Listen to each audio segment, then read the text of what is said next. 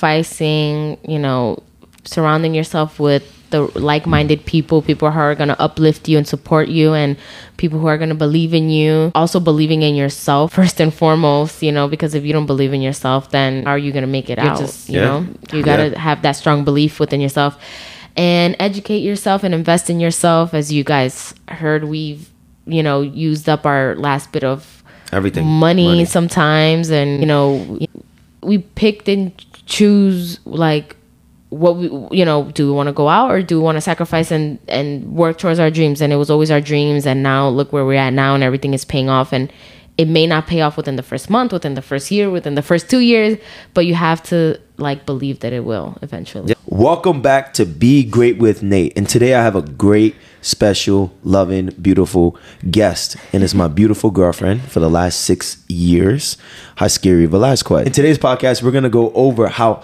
Haskiri has accomplished her biggest goal, which is becoming a big time actress. All right. If you haven't seen Saved by the Bell, the reboot, Haskiri Velazquez has taken over Zach Morris's power, where she can go through what they call it, the fourth wall.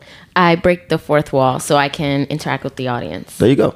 I, I used to say the third wall, right? So she breaks the fourth wall, um, and she has. Um, she was also on um, New York Times. Um, you were on Washington Post. You were on L.A. Times. You were like everywhere when the show first like came out. Best TV shows of 2020, best movie of 2020 for the 40 year old version. Yep. So she also was in the 40 year old version, which is on Netflix, which won so many awards as well, which we went to Sundance for. Mm-hmm. Um, and you, you, you now you're receiving a Rotten Tomato award, right? Yeah, I'm getting a uh, certified fresh Rotten Tomatoes trophy for Saved by the Bell, which is really freaking cool. That's so cool, babe. All right, and then you're also there's a lot of stuff I'm uncovering for the audience right now. Um, but you're also um, you you are in the the show may get nominated for a An Emmy. Emmy, yeah. Okay, so you see that's awesome, right? So, but before all this happened, um, you had to go through a crazy journey to get where you are today, and um, I've been with you through the journey, and um, you were doing it before me, of course, but I was there for a, got a good chunk of it, Yeah. and um, I think you're a perfect example of someone who had an imagination and a dream, and who really I saw someone really put the work in, and who's persistent and went through trials and error and became the best version of themselves, and that's what Dream Fit's about, my company, and that's what Be Great with Nate is all about. So, welcome to my show. A nice little intro for you. I'm Um, excited. It should. It's a lot more It's about time. it's a lot more uh, that we can go over. Yeah. But the reason why I made that um, intro a little short is because I want the audience to listen to the journey, Yeah. right? And which is a beautiful thing. Now, the reason why it took a long time for you to get on is because I had two plans. The number one plan didn't go as well. I wanted to bring Haskiri is um, uh, her name is a beautiful name. And when I first met Haskiri, I told her from the get, my black side of my family is not going to be able to say Haskiri, right? Yeah. And they're going to probably butcher that a lot. So the day I met you, I gave you the nickname Ri. I actually Yeah. can I call you Ri, R I. Yeah. And you're like, sure. So um, I'm going to call her Ri because Yeah. I, it feels weird me calling her I like I like family and friends to call me like close friends and family to call me Ree, but I do prefer my official government name. One hundred percent, one hundred percent. So yeah, you see how bossed up she is, right? She's real bossed up. No, I just really like my name. I love my name. I love your name too. Um, yeah, I feel like people should call me by my name. Of course, of course, but No, but for this podcast, you're definitely Yeah. gonna call me Ree. yeah, like you call he- me Honey around sound- the house. yeah. You don't call me Nate. It sounds so weird to hear him say Haskiri though. It's so weird. It's very weird. It's very weird. But um, so Ree, um, we wanted. She did uh, season one of Saved by the Bell, and we had this goal to get you to do a podcast with me the night before the show came out. Mm-hmm. Yeah. And it didn't go as well because you had so much press. You were on the uh, the Today Show, Mm-hmm. uh, which is awesome. And I'm gonna try to throw up the clips for the video of this. Uh, you know, when we put this podcast on YouTube. But um, so you were really busy, and it's all good. Mm-hmm. So I said, you know what? The second, my second plan was to put you on before season two came out. So uh, Saved by the Bell was renewed for season 2 Mm-hmm. How do you feel about that? I feel great. I mean, not a lot of shows get renewed for a season two, especially a lot of reboots because Mm-hmm.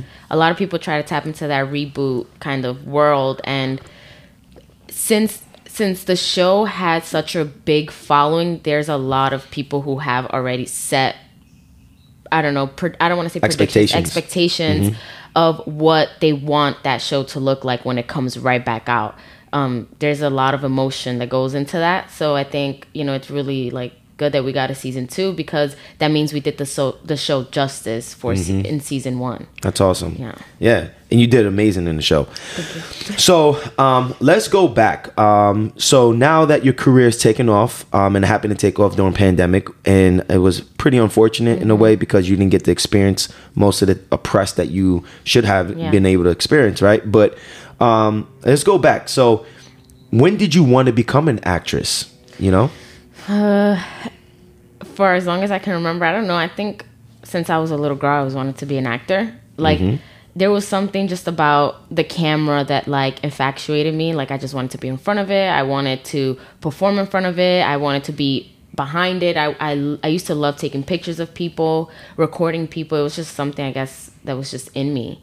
But I also do come from like uh I would say entertainment family. Like my dad is very diverse. Like he would act alongside me or you know my mom too which i don't know if you know but my mom in high school did theater I didn't know that. so yeah she took like a theater class i don't know if it was for like an extra credit or something but she did a theater class so it was kind of like in me i guess since birth That's awesome. but professionally like when i decided this is going to be my career maybe when i was like in middle school sometime when i understood like you know what i wanted to do in the future yeah so what age, if you give it age to the audience?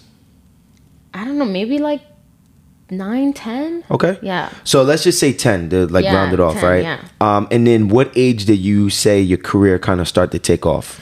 So I did. I took some acting classes, and then my my first ever paid gig was when I was like fourteen.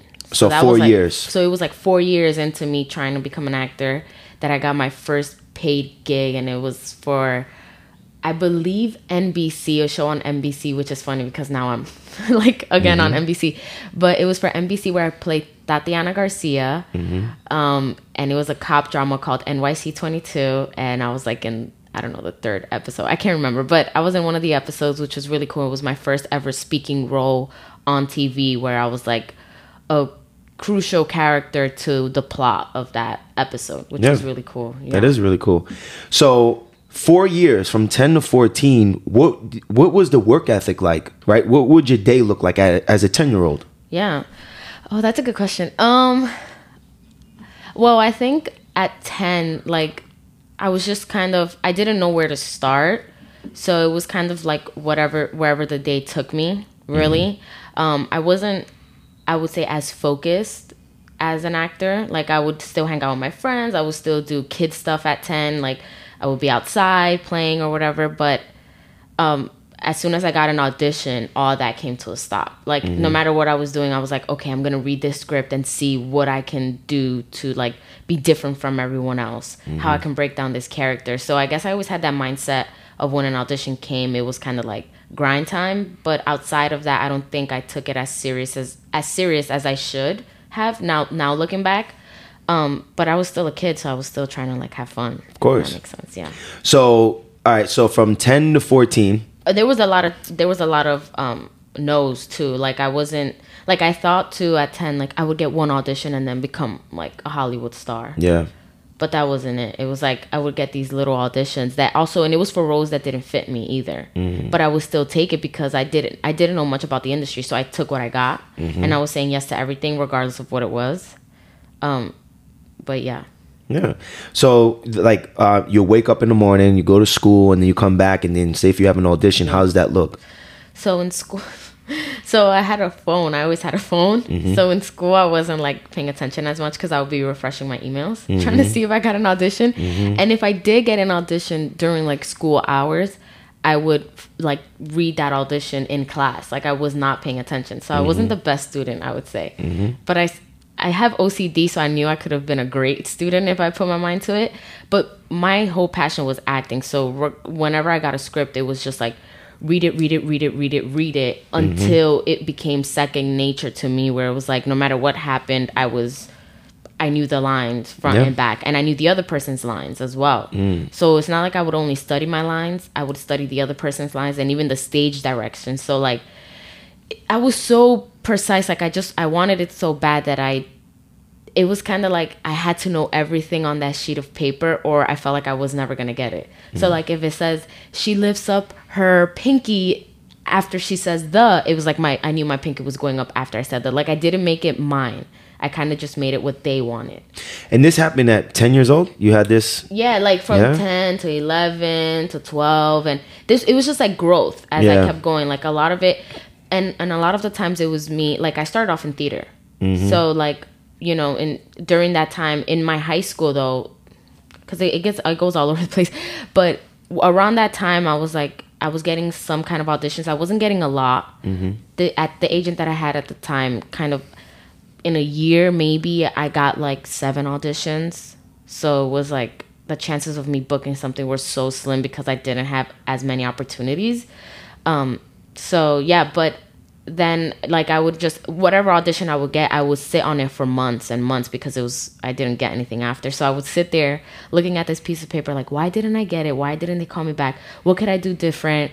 Um, is it something that I did? I will I will look it over and then I didn't really have anyone to study with me. So it was kind of just always me. I would record the other person's lines on, on this tape recorder that I had. Um, and then I would say my lines in my head and then speak the other person's lines in the tape recorder and then I would that's how I would study. Um uh, yeah. So then at 14, you book um, NYC 22, right? Yeah, so so during that time bef- before So I it took you four years. So it took me 4 years and before that time I did theater shows. So I did like Black Box Productions. Got it. So I was in a th- this was like towards high school. I I I started going to this nonprofit organization called Urban Arts, and they had a, a program there called Life Stories where they would they had different programs in there. So they had a program of writers, mm-hmm. people who wanted to be screenwriters or playwriters, and they would write out plays, and us as the actors would perform their work. So it was mm. like this whole entire like really cool ensemble that we created, and we would put on performances and because it was a nonprofit, they had sponsors. So I knew that they had like Jesse Williams come to see one of our shows one time. They had April Hernandez, who I'm still close with to this day, who was mm-hmm. like one of the first people to mentor me in, in my early career as an actor. Um, she was on Freedom Writers. She played like Eva on Freedom The Writers main, one of the main characters. the main characters Yeah. in Freedom Writers, yeah. Um, and I became really close with Anna, who was like running the program, the you know the the program that I attended, and her husband now is Jesse Eisenberg, so he came sometimes to see the shows. So it was like just we put on these performances in hopes of like maybe getting scouted by somebody, Yeah. you know, in Yeah. these things. And you wouldn't. It's not like after every theater show you would get somebody would come up to you, but Yeah. So in my in my imagination, the way I mm-hmm. look at it is that from 10 to 14, you're doing auditions, you're not booking anything, mm-hmm. but you're doing theater, which is giving it's con, it's continuously giving you hope. Yeah. That maybe one day something's gonna happen. Even though when you do auditions, you're not hearing anything back, you found a way to keep hope. Yeah. It's very important, right? When you have a dream. Oh yeah, yeah. I think too when I was young, it's like I knew I wanted to be an actor, and since I didn't know much about it, um, even when there was like quiet periods or dead periods where I wouldn't hear anything for months, I thought that was just like the normal. Yeah. So like I was like, okay, maybe in like three months I'll get something. But now looking back, I'm like, oh hell no. All right. So after but I kept hope because it was my passion. Like I course. knew that's what I wanted to do, regardless of what happens in my life. I knew that acting was what I wanted to do.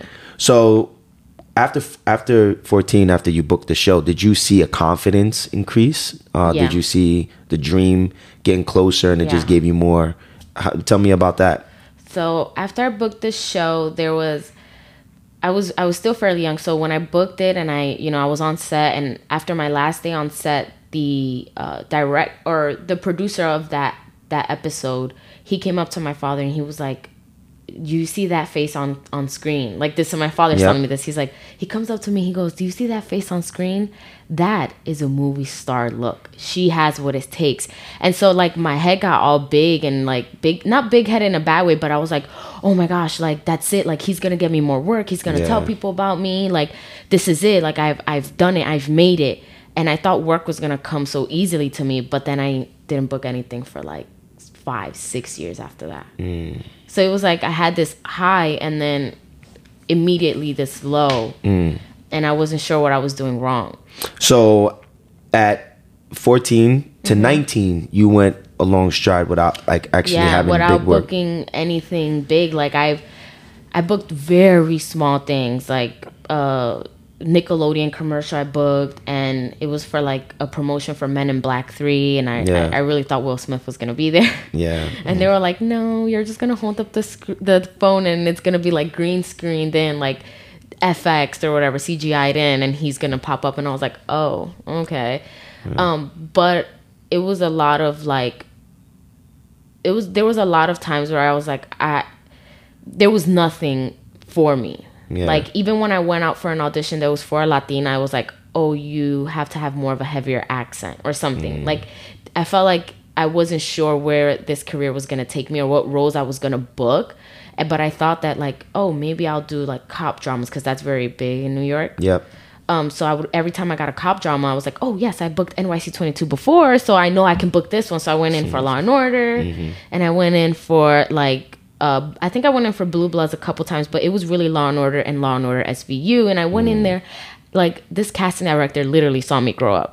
Yeah. because I went in for him so many times and I was like book me already. Like I've you've seen me in here for like 5 years. Just book me. Um yeah but it was a I don't know it was a lot of like there was a lot of times where I would get an audition mm, and I would have to go into these auditions kind of on my own because my dad worked 9 to 5s my Yep. mom worked 9 to 5s so they didn't have you know the availability to take me to auditions and i think that also put a lot of fear in me as a young kid going Yeah. in and then seeing all these kids with like their parents these girls with their parents or their moms and me not having anybody so Yeah. it's like i would be i would go to the bathroom and it's funny because i still do this to this day i go into the bathroom stall and i'll just like do my lines or I'll, I'll wait there for like two minutes before my call and then i leave the bathroom. Yeah. I, you know, this is why when we first met we we had so much that we can relate to because um I had to do a lot of my stuff on my own as well. And you create an imagination version of yourself that talks to you and Yeah. you talk to and you you run by. And um you know when you went and saw you know girls with their parents especially a girl with their mom prepping them and you went there with nothing you know that build you up to become the strong woman you are today mm-hmm. you know what i'm saying Yeah. and th- that's why you're a great leader that's Yeah. why you know you if you tell Reed that she can't do something, she she gonna do it. If you're watching this podcast right now, everything that if you see my office right now, Reed does all this. You know, she's the one that put Wait, this. hold, this I, I, hold on. For y'all watching on the YouTube, I did not put that there. Okay, that was him. It's not even. That's not even mounted to the wall. If I breathe on it, it's gonna fall. So for those that are not watching the video, we have Reed got me a Dream Fit, um, a custom made Dream Fit New York place, uh, li- a license plate. And I just put it on the wall just now, hoping that it stays up. Um, but Reed put this uh, Bruce Lee uh, photo of mine up. She Mm-hmm. measures things because as soon as you tell her she can't do something, she's gonna go do it. But um, let's get back. So you have four years from ten to 14 Mm-hmm. And then from fifteen to nineteen. So that's nine years Mm-hmm. of of not really making it. Yeah.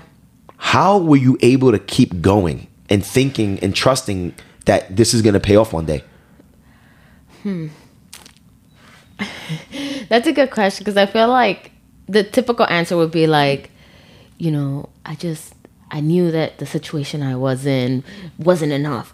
But I think like I mentioned, I think it was just a passion of mine. It was like an escape of like my day to day. Like it's just what I loved to do.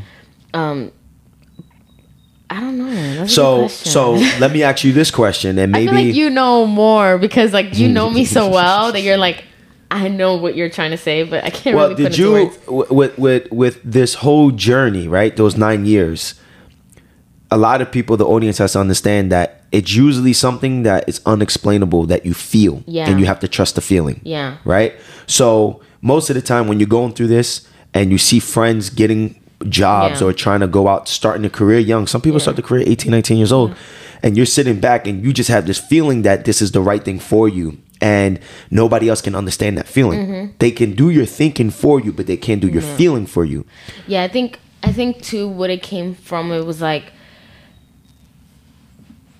it's not like I I didn't like where I grew up because I felt like, you know, it's what I knew and I was okay with it, but once I started like going doing theater and seeing more outside of my neighborhood, I was like, "Oh, you know, this is different. I want to be a part of these kinds of communities. I want to do more. I know that there's more out there." Um, so I guess that also like I don't know, lit that fire under me. But every time I saw someone on TV too, I was like, wait, I can do that. Like, Yep. I can be that person. I could have played that character. Uh, how can I get to that point where I can play that character? Who do I talk to? Where do I go? Um, yeah, I don't know. It's like just there was just something in me that I really loved, and it was a passion of mine. And I would dream of like getting interviewed one day, or I would dream of walking the red carpet. I would dream of meeting Jennifer Lopez. Like these are mm-hmm. things that I was like, I want to do. Like I need to do it because it's my only path. Like there was nothing else in life that interests me either. Mm. Like nothing. Like I would I love baking shows, but I don't want to be a baker. You mm-hmm. know, not whoever's listening to this, I'll still be on a baking show regardless. But like, just in case. But no, it's like I I don't want to be a baker. I don't want to be. I went to a fashion school, and I don't want to be a. I didn't want to be a fashion designer at that. Mm. You know, maybe that's later on in the future, but. For that moment in time, all I knew and wanted was acting, and I it brought so much joy to me, and it and I knew that if this was something I was gonna do for forever, it was gonna continue to bring joy to me no matter what. Yeah. So uh, when you're in high school and everybody's applying to colleges, what'd you do? Oh, high school was funny because um, so in in middle school, right, junior junior high. I applied to a bunch of colleges, and like I said, I wasn't the best student, so I didn't get accepted into any colleges. Like I remember the counselor lady coming in, and she had a bunch of envelopes in her hand, and she was like, "I just want you all to know that if you didn't get a letter today, it doesn't mean that no high school wants you." College, would you? No, no, this was in junior high. Oh, junior For high. Going into high school, yeah. So she comes in and she tells me it's not like because you could apply for for high schools. Oh, And- wow, yeah, really? Yeah. Okay. So people applied for for high schools, and yeah. So I because I wanted to be an actor, I applied for uh, LaGuardia, which was a performing arts high school, and I auditioned. And in that audition, I, I literally cried in front of the judges because I, I didn't know what it was like to audition really for like something like that. And when you heard the pe- the other kids going in, like these kids were freaking singing like these oh and like doing these crazy monologues and i was like dude i am not that like i'm just a girl from the hood who has a monologue about like this ghetto girl like just i don't know becoming something like this is not i, I was so i felt like so out of place Yeah. um and my grades obviously didn't help me but so I, I she came in and she's like you know if you didn't get an envelope don't worry about it. It's not that no high school wants you. And in the back of my head i'm like yeah that ain't gonna be me. I feel sorry for whoever don't get a letter. She passes around she skips me and i was like oh shit. I said hell no she done messed up. I said maybe mine is in the back because you know velazquez is my last name. I'm usually get called last in the attendance. And then she leaves and i i literally sat there with no envelope and i was like so bummed and I was crying. And I'm a very very emotional person so I cry over it literally anything. Like I can cry right now if I want to but so I was crying. I went home and I started crying and I was like no high school wants me dad. Like what am I gonna do? And so at the time I had this friend who was in a grade higher than me and she went to fashion industries high school. And so she was like I can get you in. Like I can speak to them and say like you know that you you really want to come here. So for fashion industries you had to go in and take a test and then you had to like and i was i don't know why i was just really bad at tests. Like i just tests to me were kind of like dumb no offense. Like i was like Yeah. this Programming. Test yeah programming. like this test doesn't determine how smart i am. Like you can't just put it on a piece of paper and grade me off of that. Um but whatever. So I, I ended up going to fashion industries high school because it was the only school that accepted me. And it's funny when they accepted me i went in for marketing. When i applied i was like oh, i'm gonna do marketing. Like how to market fashion or whatever.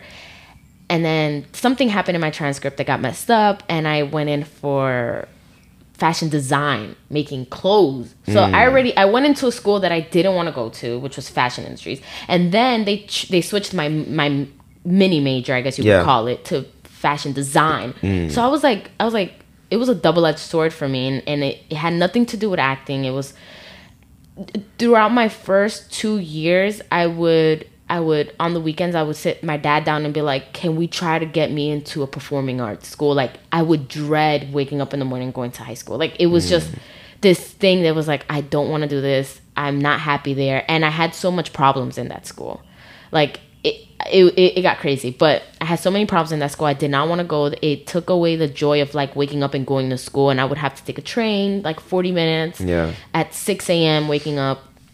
Um, but so I went there and they opened up a theater program, like a mini theater program.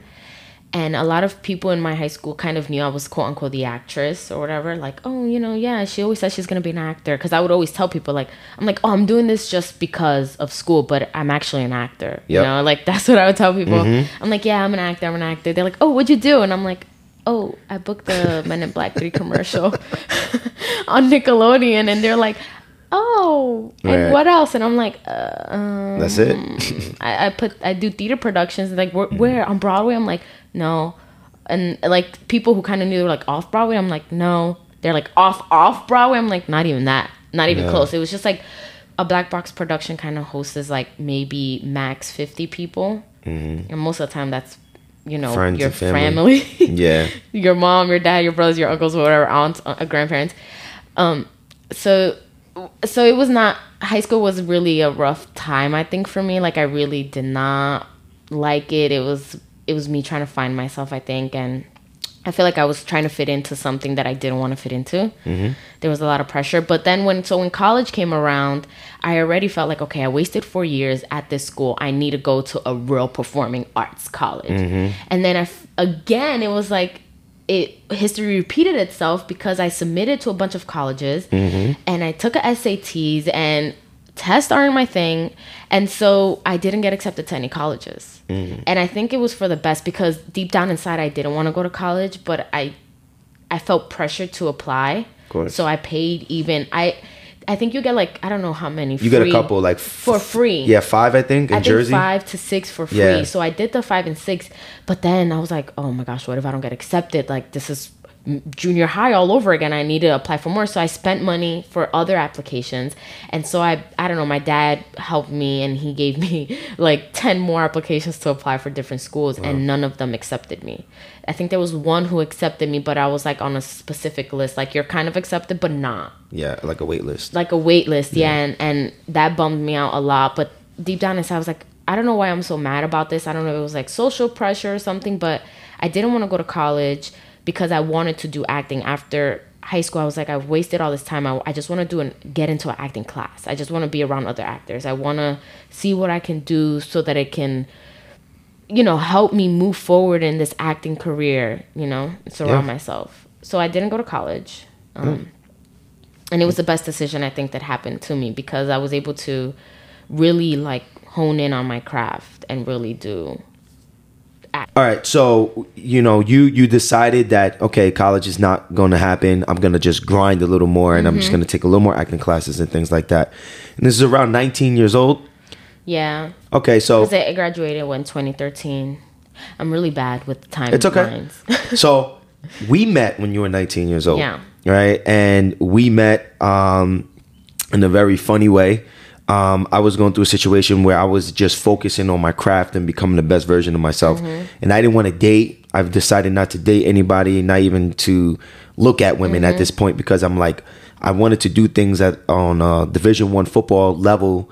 Uh, my my sophomore year coming up at the highest level I can do that. And then one day I was following this girl and she posted a picture with a group of friends. And I saw you and I was like, God damn, this girl is beautiful. Most beautiful woman I've ever seen in my life. So her friend didn't tag you, all right? And I was upset. I was like, Your friend didn't tag you. I was really upset. And I went searching for you. I went searching for you and I found you. And um, I sent you a friend request. Your, your page is private. And I, I remember like two days later, I wake up and I open up Instagram and you're the first picture to come up on my feed. yeah. And I was like, yo, this is literally the. And I went through your profile. I'm like, this is the most beautiful woman. Stalker. No, I'm just kidding. Right. This is like this is this is the most beautiful woman I've ever seen in my life. And um, I was in Miami. Um, I just came back from Miami, and I took a selfie in Miami.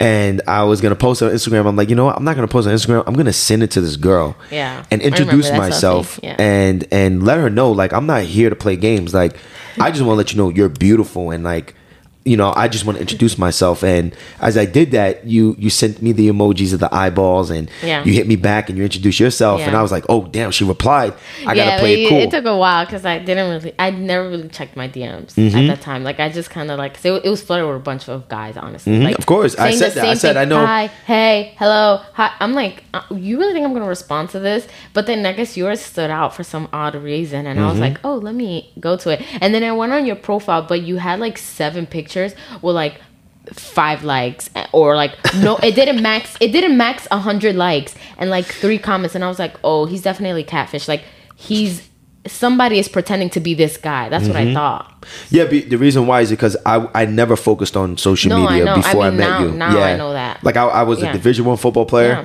scholarship. I just focused on that. I felt like social media can be um, a distraction, Mm-hmm. you know, and I was very private with my life. And um, so then, long story short, you send me your number, and then you Facetime me, and I Mm-hmm. that was fast right, right. You Facetime me, and I didn't pick up, and you thought I was catfish. Yes, because I was like, okay, I sent him my number, but like, let's make sure this guy's actually who he says he is, right? So I immediately FaceTimed you. And I didn't pick up because Yeah. I didn't have a haircut. Yeah. Right, I didn't oh, look fresh. Yeah, so dumb. right? So then she uh, texted me like, "Yo, you're catfish," and I was like, "Oh, she thinks I'm catfish." I'm like, I can't lose that, so I Facetimed you, and I'm like, "Yo, I'm not catfish." And then you were coming out of Dunkin' Donuts on your way to acting class, Yeah. and we we kicked it off from right Yeah. there. I felt like a little kid. I felt like I was in love, right? Yeah. And um, then you text me like, "What are you doing tonight?" Mm-hmm. Right? And I was like, "Oh, what am I doing tonight?" I'm like, "I ain't doing nothing." and you like, "You should, you, we should go grab some food." You like sushi? I never ate sushi in my life, and I was like, "I love sushi." I know you did. Say- And so I went to go pick you Yeah. up, and as soon as you came in a car and like you let you sat down, you looked at me, I fell in love. Yeah. that's a this is a this is a fact. I fell in love. I felt deeply in love, and then we went to uh, Mama Sushi on Dyckman, and we and I parked in front of the and fire hydrant. that's when a girl had the same leggings as me, and I Yeah, right. Ree was wearing these leggings, and this one lady was having the same leggings as her. I was like, oh, And you was mad. Hell no. So at the time when I met you, um, you were working at Equinox to make some money in your Mm-hmm. pocket, as and also doing um, acting classes. yeah. And um, so, oh, that's another thing I didn't mean to cut off, but we can like circle back. But Mm-hmm. after um, high school, I I took a lot of like nine to five jobs because I was taking acting classes, and I wanted to kind of support that on my own, like financially. My parents would help me, you know, as best as they could. But I was always like very independent, so I kind of always wanted to make my own money. I kind of always wanted to find my own way of doing things. So I, I used to work. One of my first jobs was like Skechers. Um, then I worked at U.S. Polo, and you already laughing because you know. And then people, these high school kids would come in with their phones and be like, "It ain't Ralph though," and record me. And I would hide behind all them U.S. Polo shirts. Like, please, God, don't let me be on their social media account because I would be so mad. Because I knew that I was bigger than my, that situation. Yeah. Like I knew that this was just something to get by, and and I would like I would get home at 3 a.m. because I would take like the night shifts or I would like wake up at four or five because I would take the early morning shifts just to make like what maybe 850 an hour like it was really Yeah. bad yeah, it's all right. It's a part of the journey. anyway yeah But so, so, I was working at Equinox which yeah, is another working at Equinox part-time. as a part time, and then I had three days left on my winter break. I met you on my winter break, Yeah. and I was in Jersey, and um. And then I remember the next day you asked me if I want to come to Equinox and work out. And I was like, damn, I can't afford Equinox, but I can get in for free today to Mm-hmm. Work yeah. out. And I went and you were looking so good. And I was like, yo, this girl is the most beautiful woman I've I, ever met.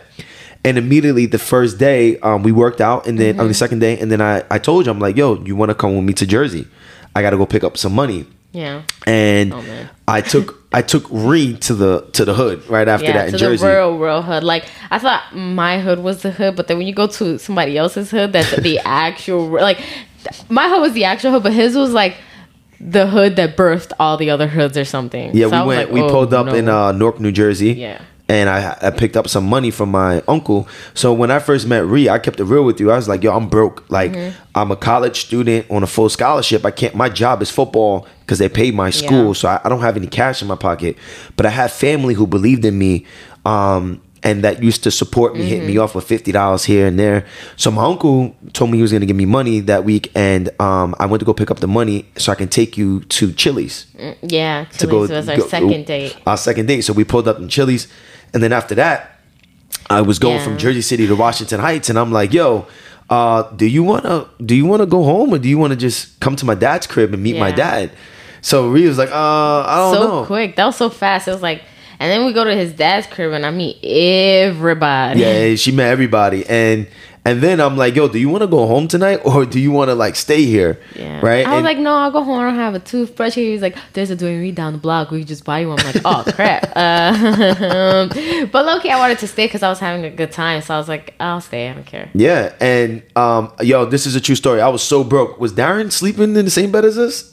No, The that was night? no, that was like a that was like into us dating, like a couple. Got you. Maybe like a month. So I didn't have I didn't have a room, so I asked my little brother to stay with my little brother, Yeah. and then we we just No, I slept in Brandon's room. Oh, Remember? you and did. the mattress was like on the floor. on the I think. floor. Yeah, yo, we were broke, yo. Yo, this is a true story. But like it's crazy because to me it was like I thought I knew that was like broke, but it wasn't as bad because like I knew situations of like that because of how I grew up too. So it wasn't Yeah. like that drastic of a change. yeah, and you know the crazy like part about I, I did I wasn't as fortunate as like someone else, but Yeah. I did I I did always have like a bed frame and a bed. yeah, Like you know yeah, of course, of course. You didn't have no bed on the yeah, floor. I didn't have yeah. So when I brought Reed to my dad's house, um, I never brought a girl home that fast, like Yeah. in my life, you know. And out of respect, you know, when Reed came over, it was just like I treated you like a, a straight, you know, I was a gentleman to you. I, I made sure everything was cool. But I'm just being very transparent for the for the audience. I allowed to, you in my life very fast. I never Mm-hmm. allowed dudes in my life that fast. Where you met my dad, you met my brothers, you you saw my current living situation. It Mm-hmm. was embarrassing, you know. But I I had the courage to show you because I'm like, if she can't accept me for who I am now, then this is not the person for me. But one thing that I know that um in our relationship, you always saw my vision. Yeah. You saw me becoming the guy I am today. You Yeah. you saw that from day one. And that's why I trusted you. I don't know, from day one I, I just Yeah. connected with you very strong. Well, that's something that I like. That's something that's like who I am because regardless of somebody tells me what they're gonna do or what they want to be, I always supported my friends in anything and everything. Like I don't care if you had the worst grades. Like if you said I'm gonna be a freaking professor, I'm like, yo, I believe you. Like you know, Mm-hmm. you just gotta work towards it because I I feel like I believed in myself so much for my dream that it. Why wouldn't I believe someone else in their dream? Yeah. Right? Like I knew I was capable of regardless of wh- what I was doing, where I came from, what my grades were, what classes I took or didn't take, I knew that I was going to become an actor. So whatever they wanted to do, regardless of their current situations or whatever, they I knew that they can be what they wanted to be. Yeah. So like I always supported my friends all the time. Mm-hmm. So after that, Rhea and I met. She was 19. I think I was like 20, going on 21. Mm-hmm. And um, just to give you information, now I'm 27, about to turn 28. Ree's 25, about to turn 26 this year. So we've been together. Mm-hmm. We've been going at it for a minute now. we old heads now. Um, so what we did is um, I had to go back down to school to Delaware. And we started making a trip down to see me every weekend. When I was in Delaware, I was in football season, Mm-hmm. um, and you know, when you're a fo- division one football player, um, you know, you used to being the guy, the jock on campus and things like that. But when I first met Reed, the first thing I wanted to do is bring you to the parties to show everybody like I'm with somebody. I wanted to Mm-hmm. That's another story. From Right. Right. I walked into this party with Reed, the first party, right? And the, before I took Reed to the party, I asked her to be my girlfriend. We made it official February 1st. And we walk into this one party I bring in. all my boys are like, yo, right? They were gassing me. Yeah. And then we get to this one party, and this one girl goes, oh, now he got a girlfriend. They right? hella was like, y'all salty. Like, right chill. but I, I never even i never even talked to this one chick though that that said it you know but it was a funny situation Yeah. um but long story short what we did is when Rhea and i got down there the grind got real for us Yeah. right so I mean, to- just uh, in your opinion from your point of view how did the work ethic imagination the preparation for your career change after we you know we we got together Um, I definitely would say like before I met you, I always had like a work ethic. Like I knew I didn't have a plan B. I, I plan A was always acting, acting, acting. Um, but when I met you, I feel like I, I had I had all these different like I had motivation, I had determination, I had the grind, the work ethic, whatever.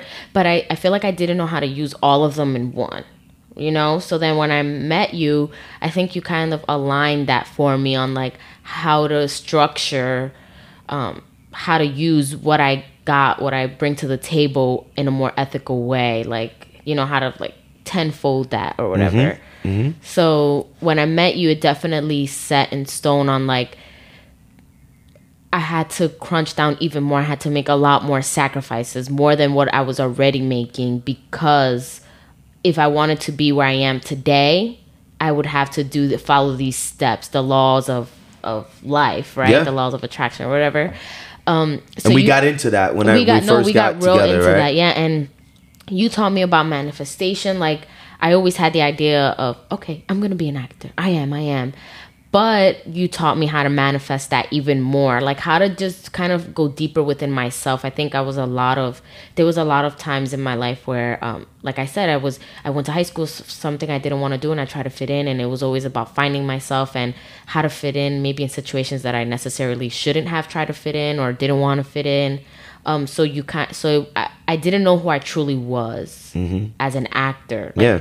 You know exactly like you made my job my my job was I saw myself in you, right? But Yeah. I saw myself in you, but I saw a version of myself that was not gonna die, was not gonna stop trying. Yeah, you yeah. know, like like the faith was there. No, that's like, what I'm saying. was Like, I, I had the faith, but I think you helped me kind of we organized it. crunch that into like a, a, a niche, maybe like Exactly. a niche of like you got to break it down into exactly what it is that you want. Yep. So that when you do get that, then you can continue to further that, whatever that is. So I think what, so. One thing that i've like, like I said, I I was and and and also the distractions. You helped me cut out a lot of distractions. like i didn't know it was a distraction until someone else from the outside came in to show me a different thing which was you. You came and you said that's kind of like a distraction. Like she's not really a good friend if she's doing this. And i'm like oh because for me it was kind of like i was such a good friend to people that regardless of how they treated me i'm like all right i'm gonna let you slide. Like you Yeah. know?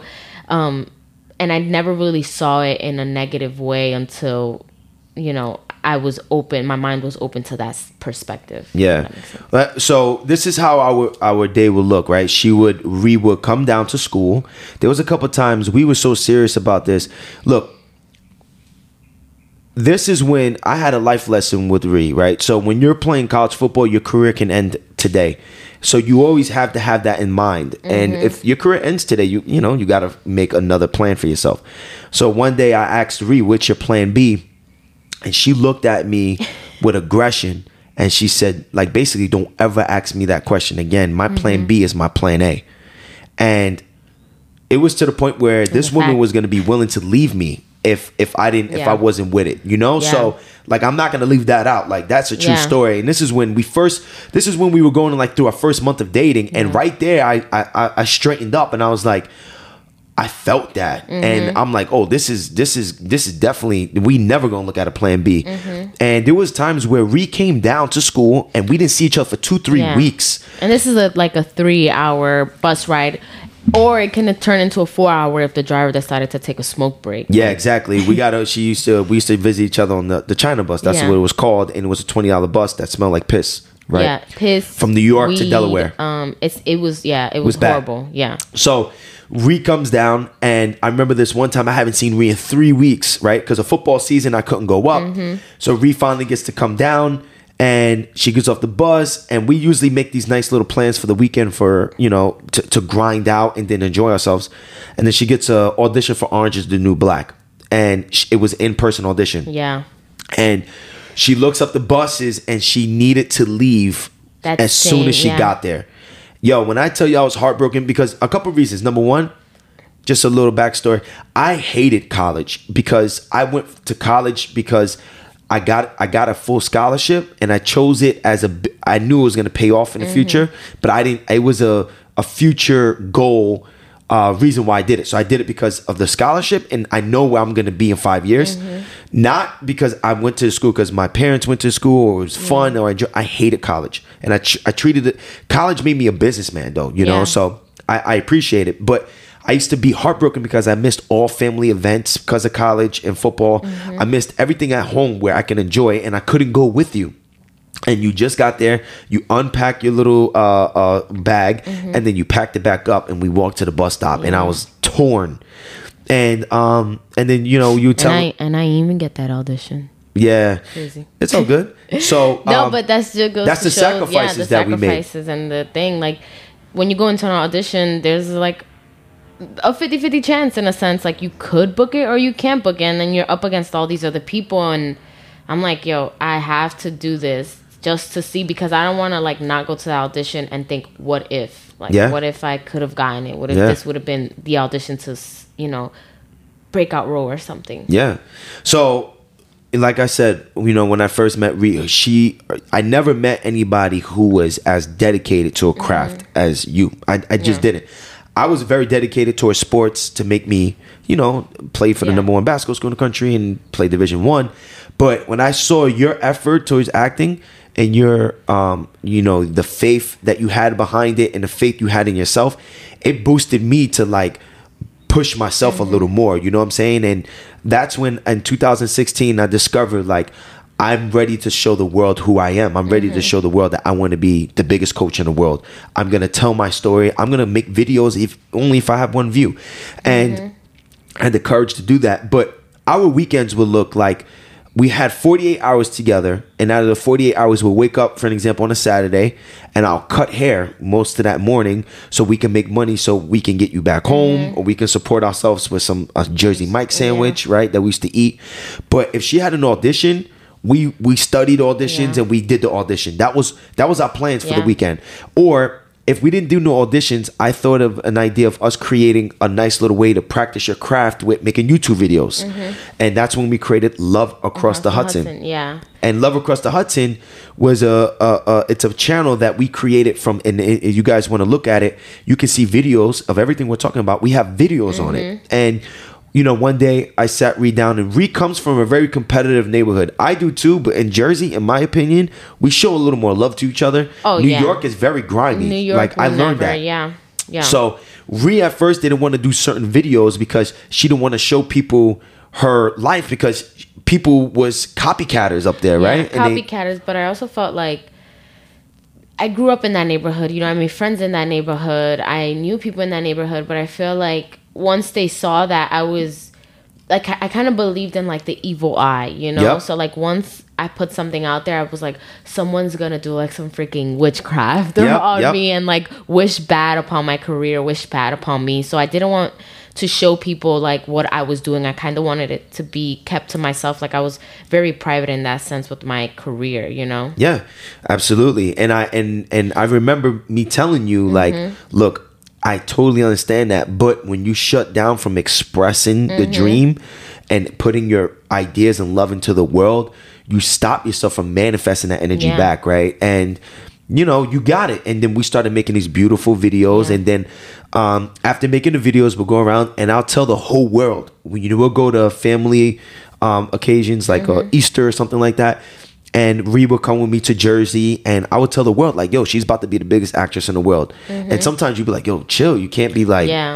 but The- I was going around telling though, Yeah. I was telling everybody that I knew, "Yo, I'm with the next J Lo." Like Yeah, I'm telling you, I can see it, right? Yeah. And I had this belief in you because I saw, I, I just knew it in my imagination. I felt it, right? I also didn't like. I think the reason why sometimes I didn't like it is because I felt like it almost sounded cocky. You know, like Mm-hmm. I always got like she's cocky. You know, like uh, it was always Mm-hmm. something like.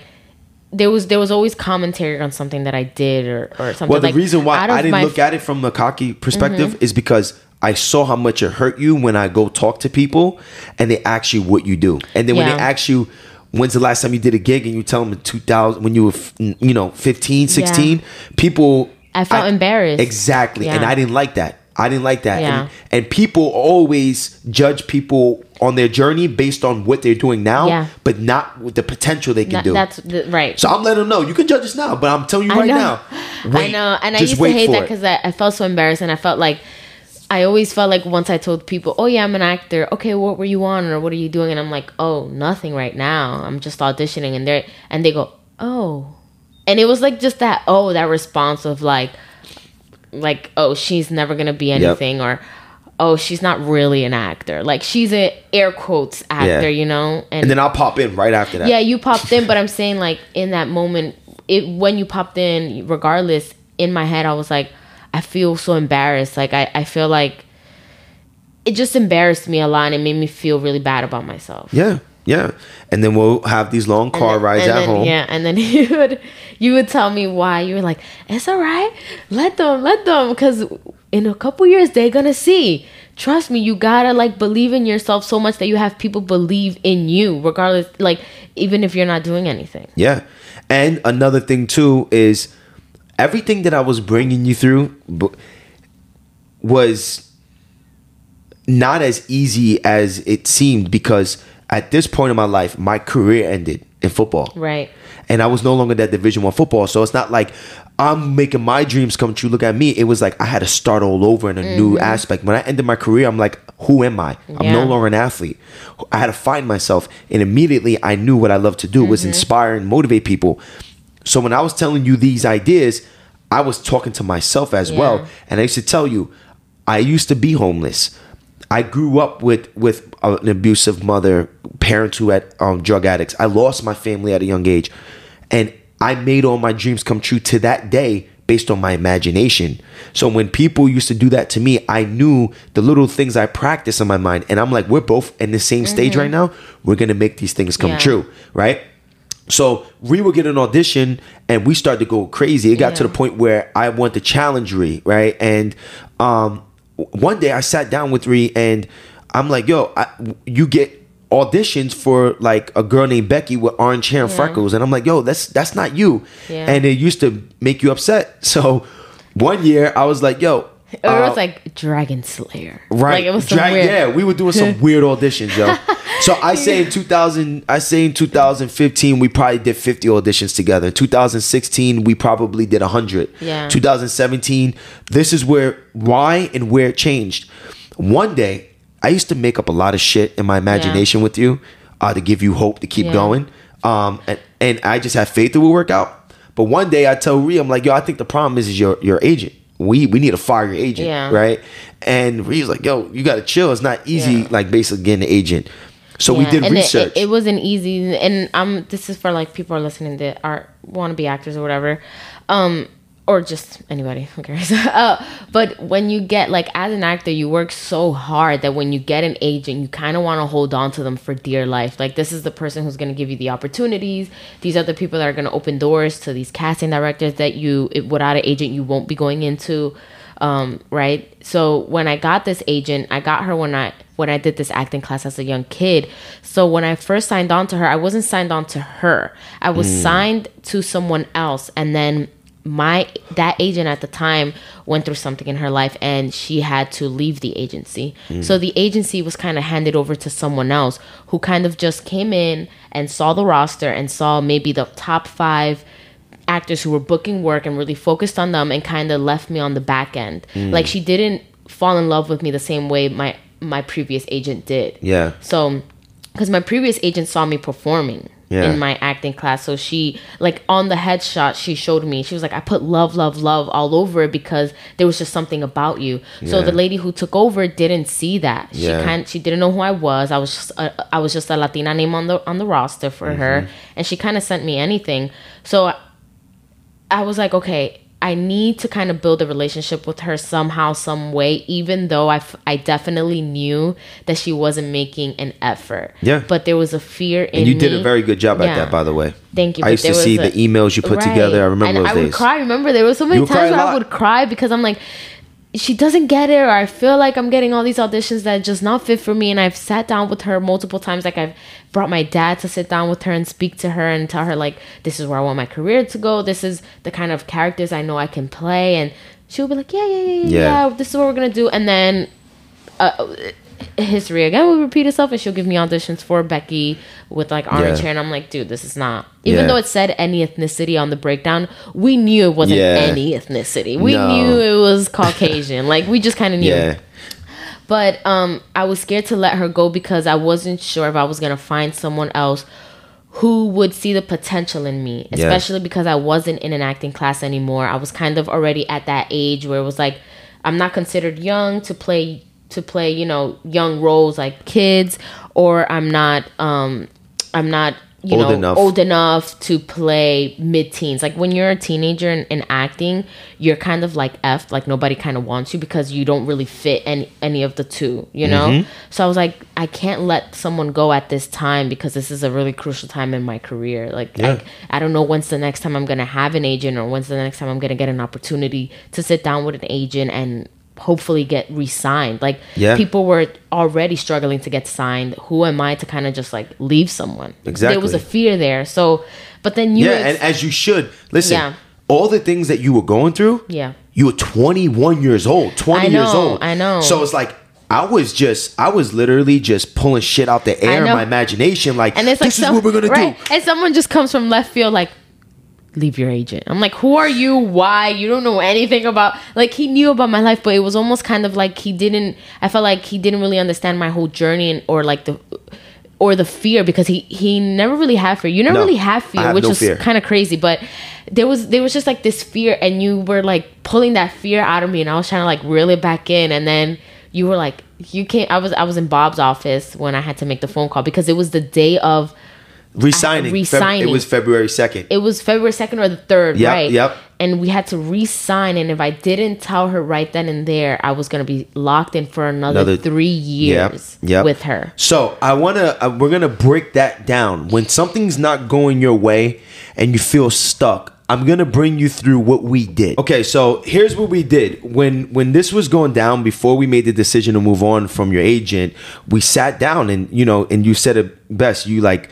We had all this information, but we needed to organize it. So I sat you down and I said, "Okay, what would it take to get another agent?" You're like, "Well, I'm gonna need another uh, headshots. I need new headshots." And I remember that kept on coming up. So what we did is um, at the time of this going on with Bree, I was be I, I began to be an entrepreneur. Yeah. So I was going all over New York City with a book bag with dumbbells and kettlebells in it, sweating for twenty dollars after traveling an hour to train somebody. Right? I was tra- I was charging twenty dollars an hour, and then. I was making YouTube videos and we Mm-hmm. were making Love Across the Hot Hudson. I started getting little clients. We started selling merchandise. So we started to save up. Yeah. We saved up money to get you headshots. We went halfway and I think your parents met us halfway. Yeah. And on this journey, her parents were very, very, very supportive. Yeah. We were blessed.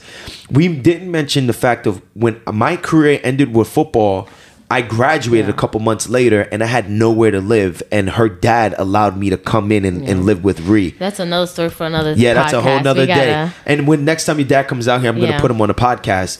Uh, but her dad uh, saved me from going back to the streets in Jersey, and you know, allowed me to dream big. Allowed me to he he brought me food Mm-hmm. for my diet so I can get in shape because I gained a lot of weight after my injury and things like that. But when we moved in, Rhea and I would wake up every day and see friends going on vacations or making babies and Mm-hmm. doing things like that. And we used to sit there like, yo, we need to make our dreams come true. So every day we made a plan on when we had nothing. We had no auditions. I had no work. We'll just wake each other up like 6 in the morning and we'll we'll start Mm-hmm. our day by going to Starbucks and sitting down with a notebook. We'll sit down with um, laptops and we'll, we'll, we'll think about game plan, what we need to do in our life, and we'll manifest things, write things down, and things like that. So I told Ree, we're gonna fire this agent, right? Yeah. And in my imagination, I just made all this up. Listen to this. made, listen he to what we did. He made me do the phone call. I was so nervous, and he's like, "Call her up right now." And I'm like, "Right now, right now." He's like, "Right now." and what So kind I- of agent did I say we? So we saved up. We knew the head. You knew the the woman you want to work with the headshots. Yeah. And the headshots was gonna cost twelve hundred dollars. Yeah. Which was so much money for us. We didn't have a hundred dollars. so we right. we we hustled up, Yeah, selling saved it, merchandise, yep. training clients, and things like that. And then boom, we booked it, and she was super excited. I was so excited, and we we were training because I, I I like if you follow us on Instagram, you know like you know we talk about like our fitness journeys and like where we feel comfortable at. And I remember like I'm like maybe you know I'm not getting roles because of my weight or whatever. So Nate helped me like get in shape as best you know. Yeah, in we ti- woke up whatever every time morning. we had. Yeah, he was like, okay, this is if you want to look like this, this is what we're gonna have to do. So he kind of guided me in that sense so that I could feel confident taking photos. And Yeah. I did. I went in there and I was like, damn, You I'm did amazing. lean. so we we used to wake up every morning. We used to go get coffee. Then Mm-hmm. we used to walk in Dyckman Park. I forgot the name of the park. Yeah. Uh, it's on Dyckman. It's a big park. we over call it there. Dyckman Park, Yeah, we call but it I, Dyckman I know Park. there's a name to it. And then we'll go to Planet Fitness and we'll train for about two You hours. say Fort Tryon. Fort like Tryon, we there used you to go. go up the Fort Tryon Hill. Yeah. there you go. And then we'll go to Planet Fitness, train for two hours, go home, shower, prep food for the rest of the day, do uh, uh, Love Across the Hudson Mm-hmm. video, and then make a game plan on what we're gonna do. And then we left like three hours for entertainment. We we watched which uh, uh um, Impractical Jokers. We used to Impractical watch Jokers that every was day right? So, but what we did is, so one day I told Ree, I said, "Yo, we need to find an agent Mm-hmm. who just started and who cannot eat unless they book Yeah. you work." That's number one. Number two, we need to find someone who you're going to be one of their first big stars. Yeah. we don't need to get on the same thing as like the you know Yeah. um, what you know Tom Cruise. We don't need to get on that same uh, acting agency. We need to get on a someone. boutique agent. Yeah, I do remember us having that conversation. And You're like- Starbucks. I remember like it was You were yesterday. like, we need someone who's just starting off, just like you, who's hungry, who's gonna work for you, who's gonna fight for you, who's gonna vouch for you, the same way you'll do for them, right? So I'm like, the same way you'll do for yourself, and I'm like, yes, that's exactly what I want. And it was like, as we were talking about this, it was like fueling us, like it Yeah. was getting me hyped, and I'm the like, the imagination. Yeah. The imaginations gave us hope, just Yeah. like what you were doing before me, though. When you were going to theater, you Yeah. were boosting that. Maybe one day someone's going to come Yeah. watch me, right? Yeah. So we did that. And that was the. Now, while we're doing that, we're going to family events in between. We're seeing friends and family. And we, anytime like my cousins invited us out, they knew we had no money, you know, and they were, they paid for us, thank God, right? Mm-hmm. Yeah. Anytime your mom took us out, they knew we she knew we didn't have no money. She she took care of us, right? So people supported us, knowing like, yo, I believe in you guys, Yeah. right? So we get read we booked the we yeah we were freaked out after we booked that twelve hundred dollar uh, photo shoot. We like, damn, that's a lot of money we just spent. But I was like, yo, it's gonna pay off, and we Yeah. knew it was gonna pay off. We went downtown. You went to your photo shoot, and I went to Starbucks. Yeah. And when I was at Starbucks, I was building websites. I was Yeah. learning how to run a business as A an bus- entrepreneur, right? And you get done with the photo shoot, you were really happy like a couple days later we go um, i get hired a couple days later basically from Goldman Sachs vice president hired me to run a business and basically be like the ceo basically of a company and a head trainer. And i went up to westchester and i started running this business and i was making a little more money. And you you used to come all the way up from the um Dyckman. Dyckman to to westchester to train. Yeah. and then we'll sit we had an office that somebody rented bob Finelli, uh, he used to rent it in the back, but he wasn't there on certain days, so we used to use it as our office. Yeah. And we sat back there and we were like, "Yo, listen, you're gonna fire this agent today." And you know, Ree was like really scared. She started crying. I'm like, Mm-hmm. "I'm telling you right now, we need to do it." So Ree calls. She basically fires the agent, and then she, you know, she cries, and it breaks my heart when she cries because yeah, it's and, like, and you have to understand that I fired her with also the with the fear of not knowing if I was going to get an agent again, but also during a crucial time for actors where it's pilot season. Like all the shows are trying to look for who's next and who they're booking stuff, and I'm like, I just fired an agent. I'm not going to audition for anything. Like this is like a year gone to waste, basically in my life and my career. Like Yeah, I do remember that. I that's why I was like it was even harder for me to kind of let her go because I'm like this is pilot like it's Yeah. the pilot season like every actor goes crazy during this time Yeah. this is like the time for for actors Yeah, so it's a it's an opportunity where Yeah. all the auditions come out, and it's Yeah. like the hot spot, right? Yeah. So we we we fired her, and then what we did is we sat down and was like, "Yo, what do I do now?" And I'm like, "All right, this is what we're gonna do. We're gonna Google every agency. Mm-hmm. We're gonna email them a photo and uh, I mean your headshots, and then we're gonna send like a a small biography of you. Mm-hmm. Yeah, and then from there." Um, what we're gonna do is we'll start knocking on their doors. We'll go to New York City and then we'll knock on their doors and give it to them in person. So we're gonna go crazy. We did that for the next like two or three weeks. Mm-hmm. After doing that, Ree has three agencies that want to sign her. Yep. Three of them. So we sat down in Starbucks and we looked at the three options that we had. And when we looked through them, we saw two of the agencies were big time agencies who had big time actors. Yeah. There was one agency that was kind of in a role of just starting up. And immediately, the woman that would communicate with Ree would put effort in her emails. Yep. I, I heard her on the phone, and they didn't have that one Latina actress or even big actor Mm-hmm. to be on their board. And I'm like, this is what we're going with. They need to find a way to eat. Yep. They're going to make sure that we get work, and we both are going to make our dreams come true at the same time. So that's when we signed to Take Three. yeah And that, and as soon as we signed to Take Three, um, I think I- you booked something right after. yeah I was trying to see if I can see like The email? submission, submissions that I like stuff that I wrote uh oh my god I'm just trying to see because I know so she's looking through her phone right now. She's trying to see So if I'm she try- has the. yeah, the I'm trying to see because I sent out so many like so many emails uh, to agencies, and I I just wanted to kind of read one of them for you guys if I can. So it as she looks for that, so right when that happened, Ree gets her a- uh, finds an agent, right? And guys, we just made all this from our imagination. This is the power of the imagination, right? So after we did that, we we decided to um we come uh, we go home one day and we went to go do this audition. And I remember like it was yesterday. And while we're doing this audition, the Spanish music from our neighbor's house was so loud that Ree would do her audition, and this happened to us for about like a whole year. Go ahead. Okay, so I have a few. So I say, um, so I, I met this in my acting class a long time ago when I was first starting out my first ever acting class where I originally got my first agent that loved me. Yep. Um, there was also this other lady in, in the audience and she was like a, a talent manager and she didn't want me as a client but she just kind of loved me for who I was and so in in 2018 i she reached out to me randomly after all these years and she kind of just wanted to rekindle like our relationship. So i i took one of the classes. You remember i went out Yep, and I do. yeah it was is her name is tony and i went out and i sat there and then she was like i remember you from you know x whatever this year in this class this acting class. And so she referred me to an agent. She's like oh this is a really good agency because i told her i was you know considering changing so I write to this agency. I say, Hi, I'm not going to say their name. Happy New Year. My name is Haskiri Velazquez, and I've been told to reach out to you and possibly set up a meeting to talk representation and tell you more about myself. I'm looking for a team that I can grow with. I've attached my headshot and resume below to look over. I've heard nothing but great things and look forward to your response. Thank you.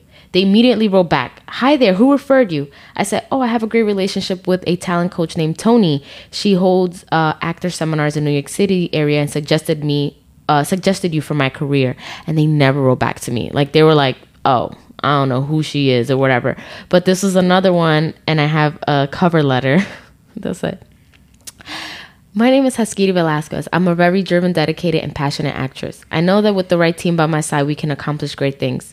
If you are currently seeking someone who can play a wide range of roles, that is me. Acting is who I am. I'm in this for the long term. There's nothing else I'd rather do in my life and will work hard alongside. And I, I put their team. I put uh I have become I no, I have been acting professionally since I was 15 years old. That has given me the ability to gain experience in TV, film, theater, and commercials and have worked in those productions. I know many industry professionals. I didn't know that many, but you know you gotta gas it.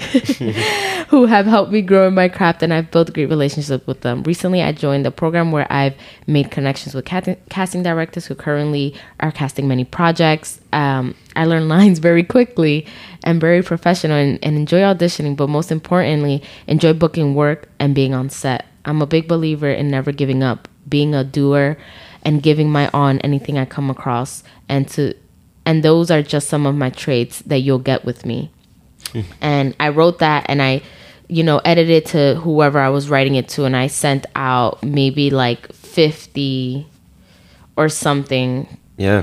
emails. That's But dedication right yeah. there. That's dedication right there. And what we did is from there, um, you know, after we signed with Take Three with Natasha, um, which is still our agent to this day. Um, after we signed with them, um, we would do auditions for like two years. We were doing auditions on Dyckman, but Right. it so was I, sub- I submitted to Take Three, and within like maybe a week or two weeks, I heard back from them. And, Yep. and I've submitted to a bunch of agencies, but they saw the potential in me. So they Yep. made me go out, and I was so excited. Do you remember? I was like, "Oh my god, I got an Yeah. audition for an agent." yeah, and we signed, and Yeah.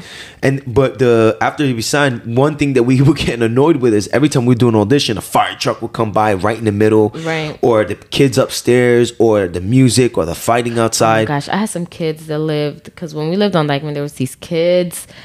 I don't know what they were doing. It was like they were rollerblading, playing basketball, bowling. Like they were just Yeah. doing everything. And it only happened when I had a self tape. It's like they Yeah. knew they had a camera in my room and they knew like it's time to mess with her Yes, shit. that's it. That's what it felt like.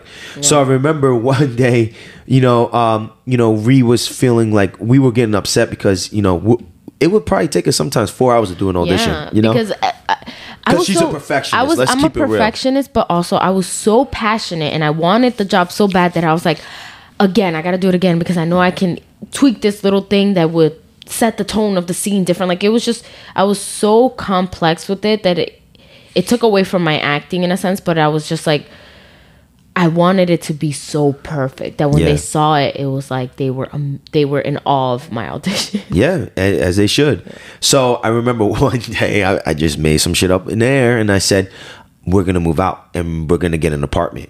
And we were looking for apartments. And we, we didn't have like a money at this time we either. were like we were re so in the midway one day we were going on the train down to equinox and i was taking i would- go from uh 200th street down to 14th street with re on a on a train Mm-hmm. to walk her to work which is like an hour and then i would go back uptown and then come back downtown to get you later. So one day we were going on our way to Equinox, and Ree. The problem we were having, Ree would always have auditions, and she had to find people to cover for her. Yeah. So it took so much time and energy to get coverage for her shift that by the time we did the audition, she barely had time to focus on her craft, and it was getting in the way. Yeah. So one day we were on our way to Equinox, and we were going to the village.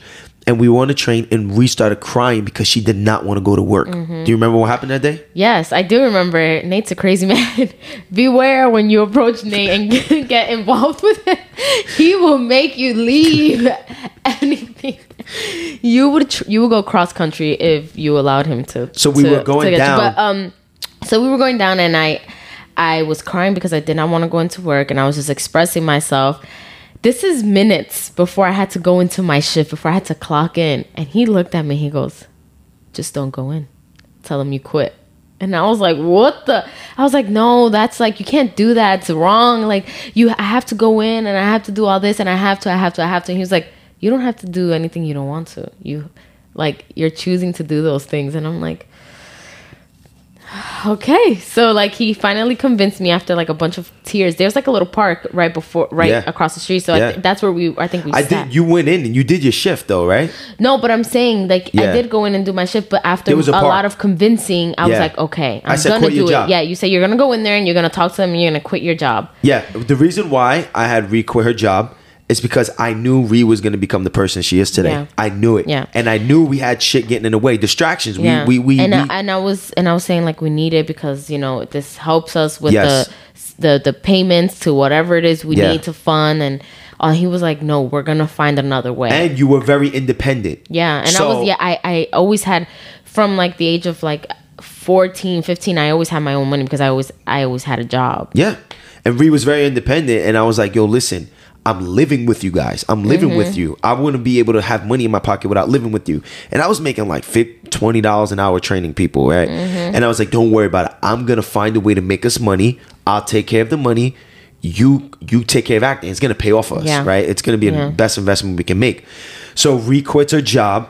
And then now we're focused even more. Even more Even acting, more. yeah. Like, yo, we can knock out two auditions in a and, day. And let's and just to give you like a timeline of like, oh, maybe she's been booking a bunch of stuff, so it was easy. No. The, No. the other the thing that I've booked within that time frame a frame of like him graduating and me quitting that job, I booked Law and Order and it was like a guest starring role or like a, a very small part where I had three lines. Yeah. And that's the only thing and I I made like two thousand dollars from Yeah. that. And guess what I did with that, though? And yeah, and I told the whole world like you were star on. I know, I know, Order. but that's what I'm saying. Yeah, he's like, you gotta watch that episode. It's her. It's, it's her whole face, and I'm like, okay, baby, they're gonna wait till like the very end, five minutes before the episode ends. You gotta stop that. and I used to say, Um, yo, you think like that, but right? you- yeah. it's the way we we.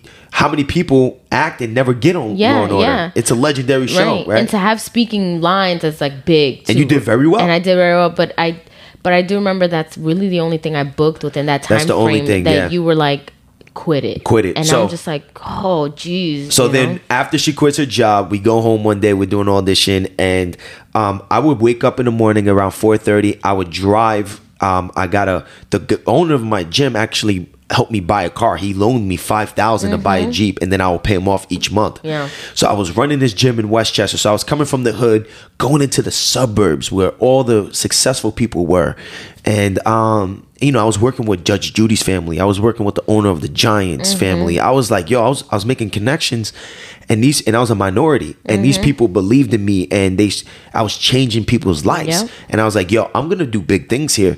So I remember one day coming home, we were doing audition. I'm like, and you couldn't stand, you couldn't, you knew it was time to leave, Dyckman. You really never left home. I left home. I never, I, I Dy- didn't really have a home growing Dyckman was all I knew. Dyckman was my whole life. Like, Exactly. And it's funny that you night that you mentioned of you moving, like us moving to Westchester and seeing kind of like that different environment because when you're living in it, you don't know that it's that it's almost stopping you from achieving your goals. That it's almost like sucking you into a system. You know, you're not conscious about that. You just kind of feel like that's where you're Programmed. Yeah, you're programmed. Yeah, program. Um, Drinking so tap water, doing all that. So that's crazy. What we did is one day I come home and I told you know I feel bad for Rhea because I'll go work all day and I'll be associating myself with people and my dreams are kind of coming true at the moment. Then I come home and Rhea was just stuck in the house all day. No Yeah. auditions, nothing. I was just going stuck. crazy. I was depressed. Depressed and she couldn't stand being in the house. And so one day I'm like, yo, how can I make her feel better? I'm like, she was like, I was like, how about for you? She's like, I want to move. And I'm like, all right. So we'll look at apartments every day. And um, I'm gonna keep it real with you. I didn't know how I was gonna pay for an apartment. No, I didn't know yeah, we didn't have no money. Yo, we had no money. Yo, I just had quit no my credit. job. I- we had no credit, no money. So one day I stood up all night. We were looking, we were looking, and I came across an apartment when I was um in Westchester, and I went to go see the apartment. And my Joel was with me, and we went to go see this one apartment. Yo, the apartment was probably as big as my this office. yeah, it was a studio. Like A it, small studio. It was a real studio apartment. It was a real studio apartment. So we we we we we do it. Um, we look at the apartment. I fell in love, and I was like, it was. Cool. You can hear the birds chirping, right? Yeah. And you probably hear the birds chirping right now outside. If you can hear the birds chirping right now, when I was in this one apartment, it was just the birds chirping. It was the suburbs, and I was like, yo. I gotta get this apartment. So I asked the lady, how much is it? She she said thirteen fifty. I was like, oh man, thirteen fifty. She goes, yeah, come back to the office so you can meet Angela, the owner of the building. Mm-hmm. So I went back to the thing. I went to the building, uh, the lady, and she goes, "Do you like the apartment?" I said, "Yeah." And I sat down with her and I told her why I want the apartment. And I said, "You know, Angela, it's nice to meet you. I'm a young man who has dreams, and my girlfriend has dreams. And look, we have no credit, but I promise, if you let us in this apartment, we won't let you down.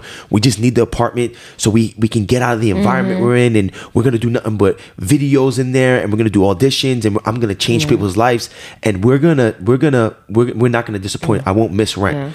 She looked at me and she and she she said, "Nathan, um, I love your energy, Nathan. Just you you, you I believe in you." She goes, "Just give me twelve fifty for the apartment." She she took a hundred dollars off the apartment. And she said, "Don't worry about the credit. Here's the lease." Yeah. And she gave me the lease. So Yeah. I was like, "Yo!" So I go immediately. I cancel my clients for the rest of the day. Mm-hmm. I go to the. I go to. Um. Wow, my heart is beating out. I know, mine This too. is beautiful. This is crazy. such a beautiful I can't thing. believe that we We actually came this and freaking I just, far, I just kind of want to say too. There's a lot of things that you that because we don't want it to go so long. This podcast, we're definitely gonna make another one, but there's so many times where that there was so many moments where we hit like roadblocks or dead ends, and it was like we were just in it together all the time, regardless of what was happening. Like when we got the apartment, we had to move out on our own. Yeah. Like it was just like the craziest we thing. Like nothing came supermarkets. easy. We were going Yeah. to supermarkets when we wanted to get us in shape, right? Mm-hmm. Because I, I graduated at 300 pounds. I, I injured my spine, so I needed to lose the weight. Mm-hmm. So we would go to on the one train to the Bronx, get food, hold it in boxes, come back on a train with those boxes of food, right? Mm-hmm. Yeah. And it was hot out. People were going to the pools. People were going to adventure parks. People were going on vacation, and we were grinding. Mm-hmm. We were For sacrificing and grinding, yeah. So I come home, I get Ree, we go back to the apartment, I show the apartment, she falls in love, I- the I- smallest and- apartment. Yeah, it was so small. We're gonna show the video. Yeah. I have I have a video of the apartment. all right, good. So we're, if you're watching this on YouTube, um, you'll see the apartment. But we went, we got the apartment, and then we had to move, and then none of our family members helped us move. We we did everything on our, our- ourselves, and then your dad, as a gift, got us our bed. And Yeah. then your mom, as a gift, got us our sofa. Yeah. And then we literally made the the house um, a bed, sofa, TV, a, a small little corner of where I made the office. Mm-hmm. The kitchen was a kitchen half kitchen half recording studio right for my auditions. for your auditions and that we also record a couple YouTube Yeah, videos there. YouTube videos. And then I, I started finally lean my fat loss program Yeah. in there. and in the back room we i bought this chalk stick this like s- wallpaper for that was like for chalk and we stuck it at the back room and he would make his youtube videos there because he Yeah. would and it was a little room going into the bathroom. It was a short little room. It was, It was probably like like, 100 square feet. Yeah. And we re put up this thing, and I'm like, I'm going to make videos here. And then we'll, anytime, um, and then I started to work more and more, get more Mm-hmm. clients, and my, you know, grow. And then you got the, was that the time you got the T Mobile commercial with J Balvin, or was that before this? yeah no no i had the t-mobile commercial when we With J moved to Balvin. M- Mamaroneck. yeah. Yeah. because um so uh, because I, I did get an agent for tv and film and then uh, like i mentioned earlier in the podcast anna who was the program runner of urban arts the nonprofit i kept in touch with her all these years. She's like a mentor to me. She helps me with whenever i need any help and advice on stuff. Um, so jesse eisenberg knew this agent and he was like hey if you want to do commercials you know why don't you meet this agent? I'll put in a really good word for you. And i was like oh my god that would be amazing. Yeah. so i went in for this agent which i'm no longer with anymore but i went in with this for this agent and the first audition she sent me out she was like she gave me a paper. She's like read this. Okay you're great. Okay you're phenomenal. I'm gonna send you to an audition tomorrow. Uh, it's t-mobile. Um, yep and this is your call time and then we'll we'll see we'll go from there. And so i was like really excited. I And went we the were next day. moving. We were still we moving were we were still furniture. moving. I do remember we were still moving, and it- like halfway through the moving process, I had to stop, go to the T-Mobile audition, which was now we had to now we had to take a Metro North train, which was a lot more expensive than the one train at, Yes. at two, which was crazy. How much was it? Was it 850 or 950? 925. 925 for regular. for but, regular one way, and when it then was it, busy, 12 1250 yeah. for like rush Yeah. hour time. Yeah, So it I was remember crazy. That. So and and and, and shout still- out to your mom because your mom came through. Yeah, she for us me. and and got us a and A we monthly and, pass. and we probably asked your parents probably for one or two things in f- Yeah. in six years, right? Yeah. Um, Stupid little fly. because we wanted to really get it on our own. It wasn't ego. It Yeah. was just like we wanted to just know what it was like to build our own empire. You know, because we knew if we learned how to do it, then we, we can do it forever. Yeah. Right. Yeah. So, So- yeah, you you got the audition. So I got I got the audition and um so I got the audition that was like one of the first things I booked like Yep. moving as we were moving in so we kind of felt like this apartment was already already opening doors that we needed like we needed a change of environment to kind of create that that energy around Yep. us that we carried Yep. outside of that and then um, I was able to do like the first real Thanksgiving in my family history know, with my parents together and my brothers. Yeah. and we we had them come up, and um, my stepdad was able to be there. He just Yeah, passed away, but he was there too. You know, and there was a lot of first in that apartment like we had our first Christmas just me our and first Christmas there. We got We a, had a remember we went shopping for our Christmas Christmas tree. tree. Yeah. little ass Christmas tree, but it was that a we, world to we us. We didn't even know where, where to fit it either because the apartment was so, So small. We was like, where the hell do we put this? it was blocking half of the TV yeah, when we watched half TV. of the TV and half of the entrance of the apartment because it was like in this odd place by the front door and the TV, Exactly. quote unquote, living room area. So when we got in this apartment, we were grinding because there were no more distractions. Mm-hmm. There were no more people uh, yelling outside, fighting. We Mm-hmm. so we moved our from our environment because our environment was getting in the way. It was it was a toxic environment. Yeah. Like, you I went back not so long ago and I could not believe that I came out of that. Yeah. Like it was it I, was so appalled. I was like I can't believe Yeah. that people s- are still living in that same Yeah. apartment. Like you know my dad still lives there and stuff, but I'm just like it's so crazy. when you're from the ghetto, it's very important that we, yeah, and and and and we're, but we were victims, right? We were victims Yeah, to the system, but it's very important to disengage with the ghetto and go to like the good neighborhoods, right? So I was recently talking to a client. And they started exercising and they walk around the ghetto where they live. And I said, don't do that no more. Get on a train, take a 10 minute train ride, go to Central Park and do it. Because when you get around different environments, Mm-hmm. it doesn't, it, it, it's not downplaying the ghetto. Ghetto made us who we are Mm-hmm. Yeah. today. But when you disengage with low energy Yeah. and you go to high energy and then you go back to low energy, like, whoa. You're more aware. You're like, yo, I, I don't know if I could be around that energy. Right. So um, so now we're in the in the in the in the um in the apartment and everything is going pretty well. And but at the time, I only wanted to worry about just acting. This is like a year, two years that we just focus on her acting, and we're going hard. So I had to do a lot more work to support us. So now I'm doing a lot more training to support us. Support. We got a new car. Yeah. Um, because the old car was breaking down on us, so I got a new yeah. car.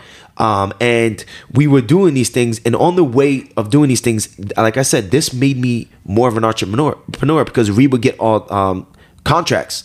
Mm-hmm. I had to learn how to read the contracts. I had to learn. That's when I read the contract with your first agent. Kind of forced you within the second year with her because the contract in fine print says if you didn't decide within 14 days, you automatically are resigned. re- yeah. And I learned how to Yep. read contracts. So then that's when I became. I was like, yo, if I don't become the businessman that the world's trying to make me, we're gonna get effed over. Yeah. So I learned on how to build credit. I learned on how to build a business in Westchester for this gym, and we were growing.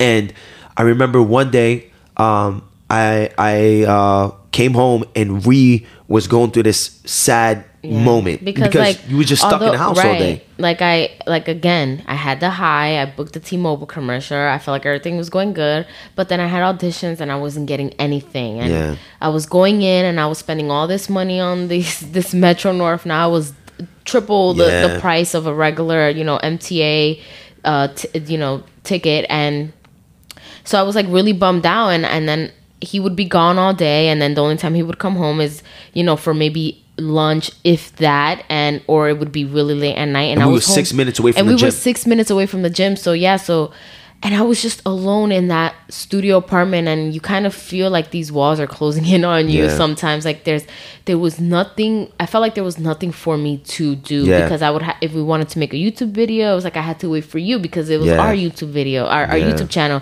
so I kind of felt so lonely and and all I did was go on social media nonstop Yeah. So It what did was- we do? Do you remember I- what we did I- to get you out this? no, I do, but I remember like I remember you coming home and me crying, and then I was like, maybe I need a job again, and maybe I need to do this again, and and I don't know if I got So this is what we did. I, I used to come home and. I, I purposely remember these stories because I know we're gonna talk about Mm-hmm. Yeah, it one yeah. day. I, I came home one day and I was exhausted, and we was. When I say like I'd rather be the one going through the pain than you because like I'm used to pain from childhood, you know, and I and I have I, I have this ability to switch that over really quick. Yeah. I remember I used to. I remember. Wait, I don't think you know, but I remember every time I used to clean the dishes, I would cry. I would be like, "Who is my life coming to?" Yeah, like, I know. And then I would finish He's like, the I'm not dishes. a fucking housewife. Yeah, because I, I wasn't like You're not. I love doing housewife kind of things, but that's not what That's I not- that's not no. Mm-hmm. who I am, you know. So I remember I, I would cry over the sink and stuff and be like, "Yo, I, I'm gonna be a freaking actress. I swear this is not gonna be my fucking life. I don't care." So- and I, I like literally, and then after I would do the dishes, I would like go into the living room and Yeah. there was nothing else for me to do. So cleaning became something that I was like obsessed with. Yep, that's true. Yeah, but so continue. what we did is I come home one day and she's like just like crying and she's down. And usually my talks get her back up Mm-hmm. and nothing was working, bro. There was times where I'll come home from working like 10 hours of coaching people and I was coaching Ree for the next 3 4 hours, right? Yeah. And then we'll get an audition after that, and then we'll go in the kitchen and do an audition. So I'm up. I, I just worked for 16 hours straight, right? so I remember one day Ree was crying, and um, I, nothing was working. And then I said, okay, what do you think this is the solution? She goes, well, maybe I just need to get a job. I want to know what it's like to have money in my pocket, like my own money. And I was like, okay. So we, you know, she gets a job down the block at an all women's gym. And before taking her in the job, um, I went to drop her off and I was going to go to work. And she started crying. And I'm like, what's the matter? She's like, I can't believe I'm doing this shit. And I was like, listen, go in there, you do your, your um, Interview. interview. And here's what's gonna happen. You're gonna go in there, you're gonna do your interview. Whatever they're offering you, I'll pay you more and you'll work with me. If if it's about you having money and Mm-hmm. independence, I'll pay you. Now guys, I don't know how I was gonna pay her because I barely Yeah, was making money, but yeah. I was gonna make a way. Yeah. So But I, I ended up going. It, they paid me like eleven an hour, which is probably like the most I've ever made in a Yeah. part time. But it wasn't only about the money too. It was just about talking to talking with people because you're stuck in the house I was day. stuck in the house all day. I wasn't talking to anybody. At this point in my life, you know, in our lives, I didn't have any friends because my friends were so, or my, you know, ex friends, whatever, past friends were stuck in that same mindset and they weren't growing. So I couldn't, I couldn't, there was no, I couldn't relate to them anymore. So it was like even if I reached out to them to just talk to them, I was kind of like there was there was nothing to talk about. There was nowhere to go with conversations. So I didn't have anybody that was at the time in my almost like in my same shoes trying to strive for something better than their current situation Yeah. And to be honest with you, we didn't really have friends. Yeah, we didn't really because have friends. people like, felt, especially like, because people felt pressured Yeah, when he came around them. We were so like big dreamers, we yeah you know? and if and if we like for me if i did something to like better myself growing up where i grew up people would instantly say like i just told nate this people would call you like oh you hollywood now like you so hollywood kind of trying to say like oh you think you're better than us but it's not i was i was trying to better myself to better my career to make something out of myself and i never once sat there and told somebody like yeah i'm better than you because i never felt that way but Yeah. they they felt that way because Insecurity. of insecurities of themselves and Yeah. i guess they didn't feel like they had it in them to change you know Yeah. so i couldn't relate to people so i was like maybe this job i can Yeah. talk make some new friends maybe Yeah. they have the same mindset So Ree goes into this job. It goes pretty well, like for like Mm-hmm. a, a nice month. And while she's there for the month, right? Um, she goes into the job. She's in it for the month. And um, one day it was a snowstorm. And a snowstorm, I had a two wheel Honda.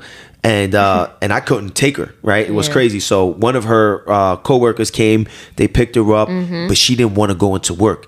And when I started noticing this, she'll start her shift at like six, right?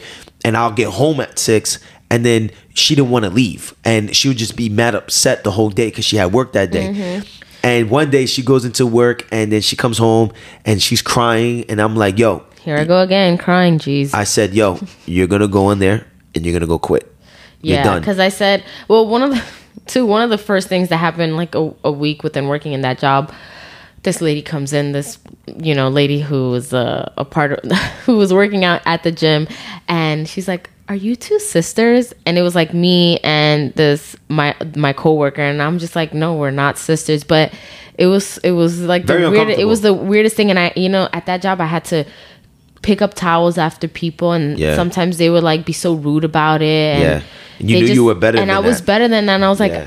don't talk to me in that way because Yeah. i'm about to be somebody big So- like you, if you knew who i was Yeah. you wouldn't talk to me that way so so the we were in the suburbs where we were minorities it was Yeah. a white suburbs. Mm-hmm. we was in right so that's why this white woman came in and saw a mexican girl which was her coworker and then a Puerto Rican Mm-hmm. and Dominican. And if you don't know anything about race and you're just an outsider and you just see two Hispanic women, you wouldn't know that one's Mexican, one's Dominican, Puerto Rican.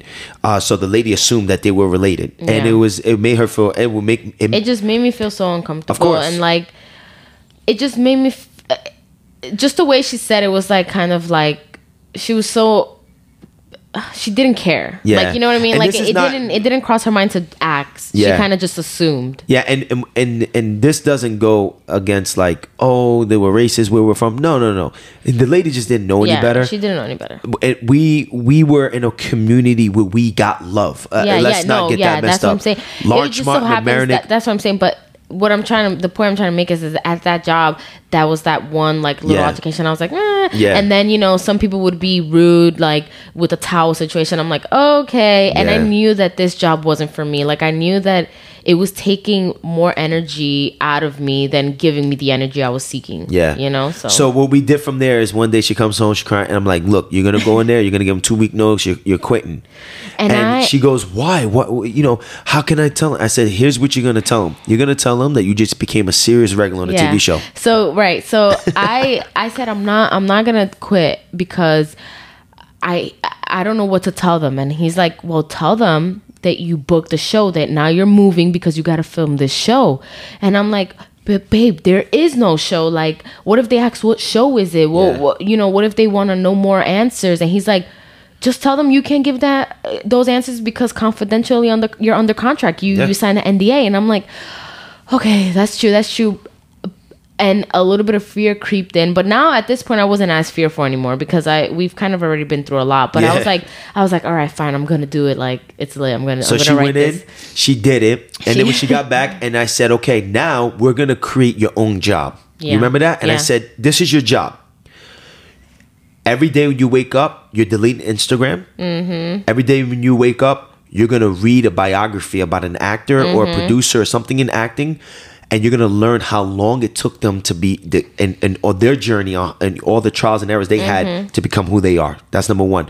So we got her go on Amazon. We got books for you. Yeah. remember that. Yeah. Number two, you must exercise for an hour a day. Number three, you must watch an interview or interviews of actors, Mm-hmm. and you did that. The girl from uh, Superstore. I remember I used to always come in, and the America girl and the other show that used to watch from the girl um, on Netflix, Jane. Oh, oh, Gina Rodriguez. Yeah, Gina Rodriguez. I, I know Gina. Hey, Gina. Yeah, you used to, she used to watch all their auditions, right? So that's that's another thing we did. We made you do that, and then the last thing I said, you're not. So we deleted Instagram. We bought books instead. We watched interviews. You had to do an hour of exercise a day, or walk. And when you walked, you were not allowed to listen to sad music. I said Mm-hmm. I you're cutting that shit out. So we started to get her to listen to a lot of Big Sean because Big Yeah, Sean Big talks Sean, about manifestation. Manifest, yep. Russ. Russ. This is when Russ album just came Yeah. out, and we we were on him on his own music, uh, his old music as well, and he talked about how he was gonna manifest things into his Mm-hmm. life, and that's what you did. And within like two three weeks, Reed becomes a serious regular on the show called The Birch, which is Mm-hmm. fir- Facebook's uh, first one of Facebook's first TV series. TV series. series, yeah. So she goes to Portland. She goes films this show. Yeah. we go to Portland together. And and as soon as I booked it, I was like, oh, just in case if you guys are interested in the show that I had to quit my job over, it was this one, but it really wasn't. But it felt good to have something to Yep. kind of like show for it, Yep. I guess. So we manifested that. Yeah. Right. So Rigo, she films it. I come back. I'm telling everybody at work, like, yo, I told you she was gonna be an act. I told you, yeah, she doing TV show, you know, Mm-hmm. something like, you know, like because when I was going to work and Ree would come to work with me sometimes. Uh, people used to always ask like, "Oh, where is?" She? And I'm like, "Yo, she's gonna be a big time actress when they watch, watch." Yeah. So uh, Reed does her TV show. She comes back, and then she goes on a drought for like a month or two, and she felt alone. So one day I come home and I say to her, "I'm like, you think it will make you feel a little better if I get you a dog?" And we started looking for dogs, and we wanted to rescue a dog. And we were calling rescue places Mm-hmm. Yeah. and being on wait lists, and you have to pay money to be on a wait list to Yeah. rescue a dog. And then what we found out is that the building we were in not only didn't allow dogs, but they didn't allow uh, bullies. Bullies and and in rescues, especially in New York, that's the kind of dog you're getting. 'cause A lot of people give those dogs up. So we were like, oh, we were hurt. So one day, um, we go down to my best friend's crib in, in Philly and we go Mm-hmm. visit. And I was telling him, I was like, we're trying to get Rhea a dog. You know, when Yeah. so when we're not there, you know, she has a comfort buddy. And then uh, Erica, which was on the podcast before, Mm-hmm. Erica was like, yo, you should look into some golden doodles, man. Golden doodles are beautiful dogs. I ain't never heard of a golden doodle We before. didn't nothing. hear about the name, but we knew a golden doodle because my manager's dog yeah, was a yeah, golden doodle. Charlie. Charlie, yeah. So we went to Martha's Vineyard the year before the, the Mm-hmm. year before that, and we were hanging out with my manager's dog, who was like 14 years old. And he was a, he was a loving dog. And He's I was a like, little old man, but he's so sweet. I was like, I want one of these dogs. She's like, it's a golden doodle. So she was like, look at these golden doodles. So we look at golden doodles, and I'm like, yo, we want to get a golden doodle. Yeah. So we go home the next day. I call the place to get the golden doodle. Um, it was gonna cost me. Uh, it was cheap because like I'll tell you why it was cheap. It was six fifty. $6.50. I didn't have the money. So I was like, yo, look, why don't you ask your mom to give us the money? I get paid next week and I'll pay your mom back. And your mom gave us the money. Mm-hmm. We're on our, we go to Petco, we go get all the, the stuff for puppy. In my mind, I'm like, yo, how the fuck am I gonna take care of a puppy now? Yeah. Like I could barely even take care of us, but I'm like, you know what? I'll make it work. right. Faith, right? So we get in the car. Before we get in the car, I call the owner of my building. Now, Anthony, who was he's a he's a nephew of the owner of the building. Um, Anthony became to be one of my best friends. I call Anthony. I'm like, yo, Anthony, um, you think your uncle is gonna let us let us have a dog? I heard by law you can have a dog under thir- uh, 30 pounds if he's a uh, support animal. A animal. support animal, yeah. I call his uncle. His uncle is a scary guy. His uncle is like absolutely not. And this was an hour before driving down He to go get doesn't. the His dog. uncle never smiles. Never smiles or nothing. So he hangs up the phone. Ree starts crying, and I was about to start crying too. I'm not gonna lie. It was two years ago. Yeah. And I was like, "Oh my god, I'm so sorry. I, I have this dog waiting for us." And Yeah. you know, we, we brought were all like the we were already in the car and we bought the stuff and we were like on our way to we was gonna go, to Pennsylvania. Yeah. We going to Pennsylvania. It was a four hour drive. Yeah. And then his uncle calls me back and he goes, "You know one thing? I got a secret." I'm like, "What's that?" He goes. Everybody thinks I'm a mean guy, but I'm actually a really nice Yeah, guy. yeah. And I was like, okay, where's this conversation going? He goes, Nate, my nephew loves you. My whole family loves you. You you guys came into the building. You guys are big dreamers. He was like, I can't say no to you guys yeah. get the dog. I was like, oh my God. We got in a car. We went down. went- the reason why oh, we got Milo, Milo. because Milo was actually a part of something called an Amish puppy mill. Yeah. And basically, it was not cool. Yeah, like So we, we didn't know prior to going. Like when we pulled up, we saw these We kids confused, like yo. herding these horses, Horses. and, and Like a the five-year-old kid. carriage. Yeah, and like they were like freaking cropping, like mining. I don't know. It was just a bunch of stuff that was happening. We were like, where did we turn? Like yeah. It was it, was, it was crazy. They so had so we uh, we pulled up into the driveway and and they had the puppies, all the puppies separated from the mom, and the puppies were in the farm, like where Yeah, you keep the pigs and the horses, yeah, Yeah. in the in the in the barn. Oh, So they let the puppies go. We had a picture of Milo. We knew which one we wanted. We couldn't find Milo, and then come to find out Milo was like sitting behind us, like shy. Yeah, he was so quiet. He was sitting down. and we picked him up. We was like, "This is," and his name on the website was Oh, I th- no, that was outside. The, his name on the website was I forgot his name on the website. Marley. Marley was his name. He was like, "Is this Marley?" So we picked him up and we took him. And the Marley day is such a cute name. the day we got Milo was the day that rebooked. So no, so on our way driving, we were already into the drive, maybe like maybe an hour, almost an, An hour. hour. And I get a call from my agent, and then she's like, "Hey, um," Uh, so she's like, "What are you doing?" I'm like, "Well, I'm on my way to get a dog, you know, whatever, whatever." And then she's like, "Well, I have some news for you," and I'm like, "Oh my gosh, what is it?" She's like, "You booked." The role of Rosa in the 40 year old version, and it was my first feature film booking ever. And I was just like over the moon. I'm like having the best day ever. I'm like, I'm about to get a dog, and I just booked like a movie, and it's so great. Meanwhile, Nate is in the driver's Stressing. I was, he was in the driver's side because he's like, great. So I'm gonna have to take care of this dog myself. Oh, but you know, like that's what was going through his mind. But I, I was like so, so happy because I'm like, oh my gosh, I- Yeah. this is my first movie booking ever. Like things are looking up again. You know. Um, yeah, so we get we get Milo. We're driving back. Ree's holding Milo. Milo's crying because he's he's having separation anxiety from his brothers and sisters. I'm driving up. I'm lost. I'm like, what the hell did I just do? I got to take care of a puppy.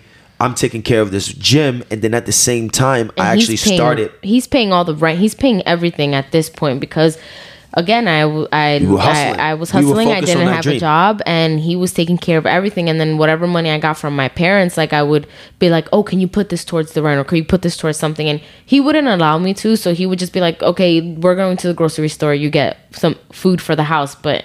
It really wasn't that. It was Yeah, really just and for myself. She barely.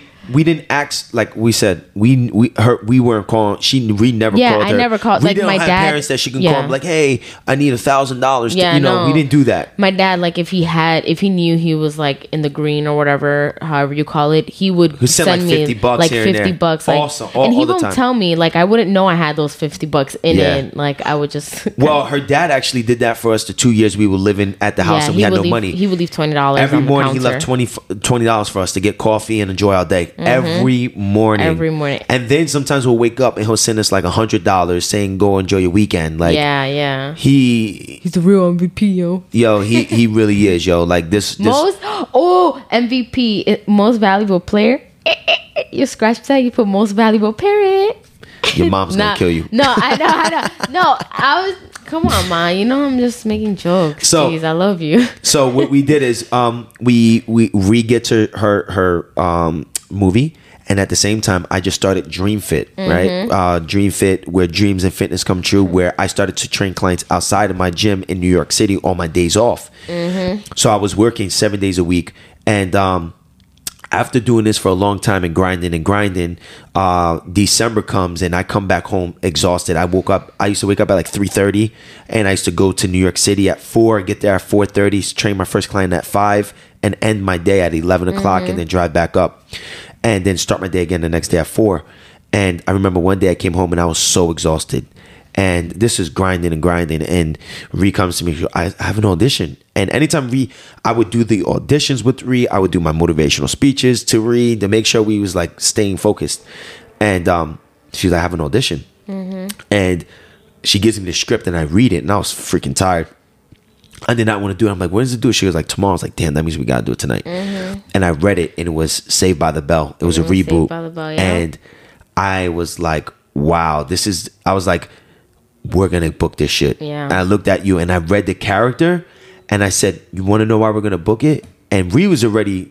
Ree, Like I just Ree's kind of ready. already knew. Ree Yeah, was I ready. was ready, and I kind of already like from the moment I read the script, I already made these crazy connections or how I felt That's like the for every character. script. Every yeah, script. but for this one, there was like a seamless flow that happened. Like it was like.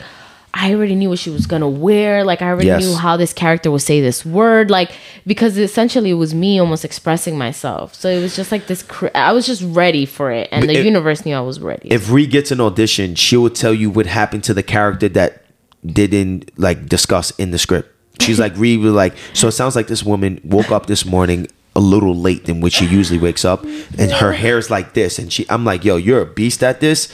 How'd you go that deep and think about that? You know, she really gets into it. So Yeah. Ree was already dressed. She was already dressed, ready for the audition. And I read it and I said, babe, you're you this is Daisy's you. This is who you could have become if you didn't want to be an actor. Mm-hmm. Yeah. This is you. You're playing some you're you're gonna be living your second life. yeah. And we looked at it, we were like blown away. We did this self-tape, we sent it in, we didn't hear anything back. They pinned her, they put her on weight, then she books Blue Bloods. Blue Bloods, And yeah. then one day we were in the house, she was like, Yo, I still didn't hear nothing about Saved by the Bell. And I said, Babe, I'm telling you right now, I made this shit up.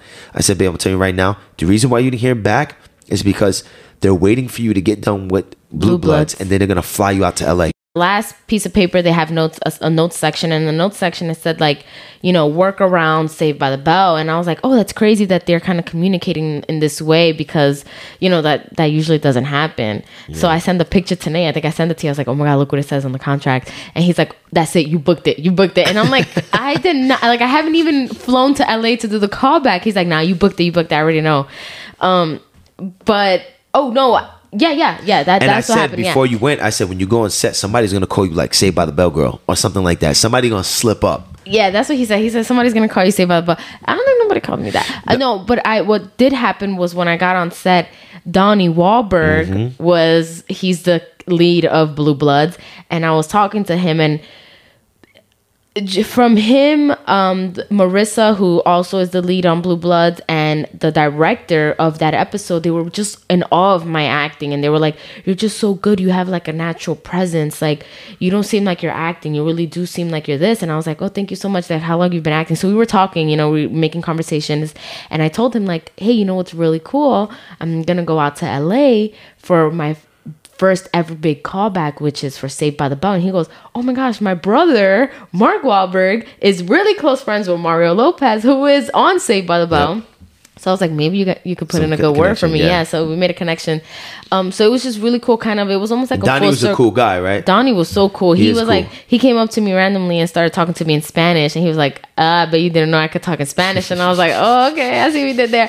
Um, but he he's like just really humbled. He he he's just so cool as a cool person, whatever. So um.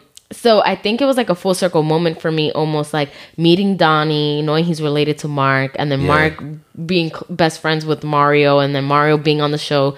So it was almost like the stars were aligning, or like the universe was giving me these kind of subliminal signs of like, Yeah. yeah, girl, you're heading the right way. This is it. So Ree goes out. Um, she comes home one day, and then they they give her her flight ticket, and they flew you first class, right? Yo, First class. first.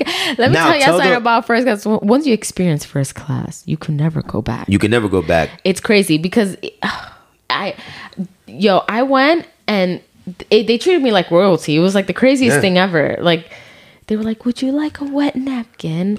Well, Uh, when you when you exactly the wet napkin thing. I, Yeah. when they handed me the wet napkin one time, I'm like, what and the was fuck like do do this? sanitized. I know, me too, me too. At first, I was like, I was like, oh, you gotta like hold it throughout the plane, like you know, like this Yeah. is like for your mouth, or I don't know. It was, it was. I thought it was for like your mouth after you ate. Yeah. But then they came back around. And I saw they had like these tons, and they would pick the wet napkin like from people. Like, what are Yeah. you done with yours? And it was just to sanitize your hands. yeah, I didn't It was know the that. craziest thing, and I was like, oh, snap. Well, Ree goes out there, and I give Ree a whole speech before she comes out, and I said, "Listen, when you go in the audition room, you need to tell them your story yeah. before you leave that fucking room. Yeah. They need to know that you're from the bottom, Yeah. and that you're built for this, and you're gonna and you're thankful for the opportunity. Mm-hmm. And so Ree goes in, she does the the self, uh, she does the I do- audition. I do. So I You killed so, it, right? Yeah. So when I first fly out to for the callback, my flight was super late. So I got to LA like maybe twelve midnight, and when I got to the hotel. they were supposed to have a card on file from Saved by the Bell from their production team. They were supposed to have a card on file for the hotel room, right? Mm-hmm. Because you're always supposed to have one just in case of like I don't know you break something. And the guy at the front desk was like, "I'm sorry, we don't have a card on file, so we can't allow you into your room." And I'm like, "What do you mean? I have an audition tomorrow? Like you, like I'm so tired. I, I I'm already like." dead and I ha- I called my agent so I called Natasha because they weren't allowing me into my room mm-hmm. and I called and I said look they need a card on file and they're gonna put a I th- like think six hundred dollars as a hold, Hold, yep. a- like as a deposit hold or whatever um just in case for that purpose of breaking something and i didn't have $600 in my account like i had $60 Yeah. so i was like i can't put my card on file like my dad couldn't even put it on file because he he didn't have Yeah. that money so i called my agent natasha she's the like this is what i'm telling you day one somebody who's gonna hustle for you who believes in you Yep. she was like oh my gosh put them on the phone and it was like 3 a.m new york time because she was in new york and she puts her card on file and i was able to get into my into my uh, room and the whole time i just there was like i felt like i was nervous but then the moment i reached la i wasn't nervous like there Yeah. was this moment of like this is mine Yeah. like it was so it was the weird i've never felt it before so it was so weird to me and it was strange and i was like i feel like i need to be nervous Yeah. like i was kind of too chilled for this opportunity and i was like okay you got to start getting nervous Haskiri, because uh, you might be a little cocky right now or something but it was just like i kind of felt like this was it like this Yep. is where i was gonna end up at and uh, and and Ree's in LA, and we never went. We always wanted to go to Los Angeles, but we Mm-hmm. never did because Ree told me, "She's like, look, we're not going to LA until I book something. Oh, yeah. I'm only only when my dream comes true. I don't want to go flirt with the city. I want to go there when my dream comes true." And I'm like, "Damn!" So we was waiting long to go to LA. I'm like, "Damn, Shorty, come on, let's go to LA." I've been waiting for forever. Even from before, Before I me, met you, yeah. I was looking into acting classes, and I saw they had an acting class in LA, like a conservatory, which was like two years of quote unquote college. And I was like, oh, maybe I can do this because then I'll go to LA and it'll be for Yeah. acting. But my path never led me there, and I was like, no. Anytime I'm gonna go to LA, it's gonna be for a job. Yeah. And it's gonna be for a big job, and I'm gonna end up living there because of that job.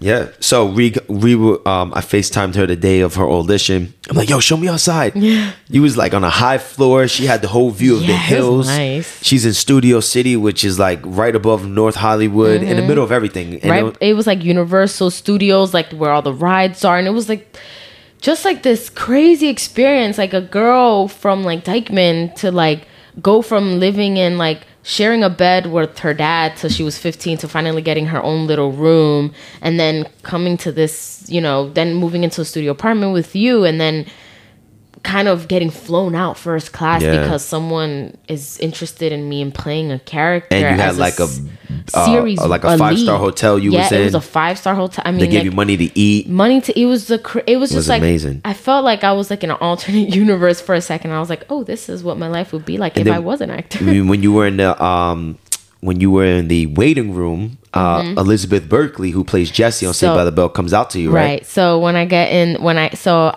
I I had no idea that I can easily walk. Now I know because I'm, I'm I live here, but I didn't know that I could walk from the hotel to Yeah. the the callback Yeah. to the audition because I didn't know how close I was.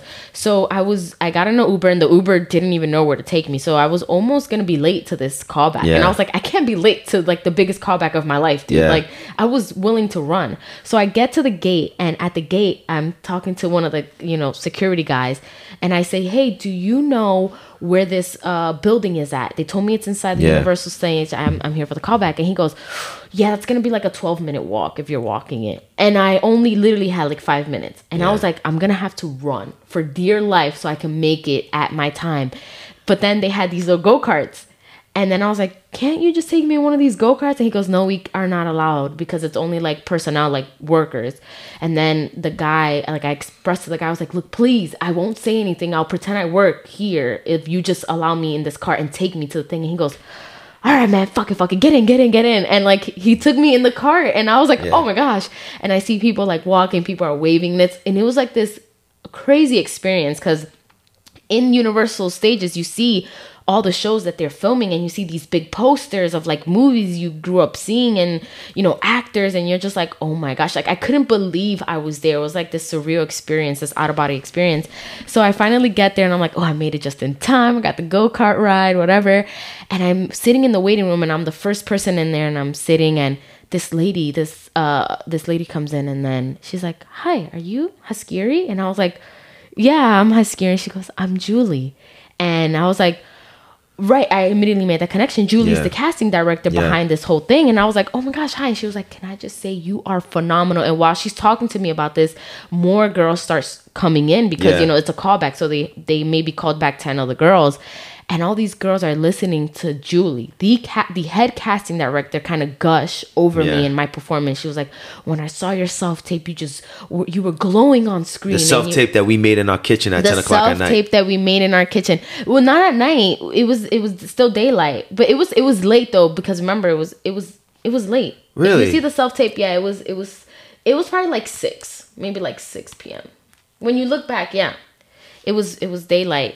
You came in you came in around like a lunch break, I think. Got it. I don't know. I know I, was tired as hell that we day. did. though. We had another one. Uh, we had. A, I was so- tired as hell. we had a call back right for for this Mm. same thing but okay so i go in there and she's gushing over me about this and i don't know how to feel and i'm like for a moment i kind of wanted her to stop because i felt bad for all the other girls who are listening in because i said if i was one of them i wouldn't want to hear the casting Yeah. director kind of speak so highly about this actor i would feel like my chances are slim to none at that point. Yeah. um but i so I, I was just like oh thank you so much. Thank you. Yeah yeah yeah. And i'm just trying to focus in and, and like not let anything distract me. I didn't want to let anything get to me. And i just kind of wanted to be so grounded in that moment of like character wise um and then I, I i'm like oh i gotta pee. Let me just go pee real quick. So i get up and i go pee. And as i coming as i'm coming out the bathroom that's when i see elizabeth. And we run to each other in the hallway. And she goes oh my god haskiri. And i was like I'm like, dude, these people know my freaking name. They know who I am. Like, it was the craziest thing. And she's like, cool. can I just say that when I saw your self tape, I told everyone to stop what they were doing. I don't care what self tape they were watching, that they had to see you. They had to see your self tape. And I was like, Yeah. really? And she's like, yes, you were just. You are Daisy. When I as soon as I saw you on screen, it's it yelled Daisy, and I was like, she was just like again like telling me all these great things about my performances uh, in that self tape audition that it, it was almost over overwhelming for me that I told her I was like can you just please stop for a second? Like I literally told her to stop because it was just so overwhelming for me and I I was like on the verge of crying and I was like wait I, I have an audition to still do I still have a job a mission to complete. So then she was like oh my god yes of course you have to like get in your zone I, I get it I get it. And then she leaves and she goes into the the audition room and I'm sitting there and then the moment that they called me I I was I was still trying to feel those nerves, Yeah. but they weren't there. And then I walked into the room and then when I I was just so ready to Yeah. get it done Yeah. that I felt like I I got it I already had done it and I'm just like doing it again Yeah. just for like I don't know security purposes or Yeah. something for safety reasons. And I went in and there was like seven, maybe eight people in the room, and they they were introducing me to everybody, and I'm like, okay, okay. And then I just start performing, and Yeah. it felt so natural to me, and it Yeah. felt like that connection was just there.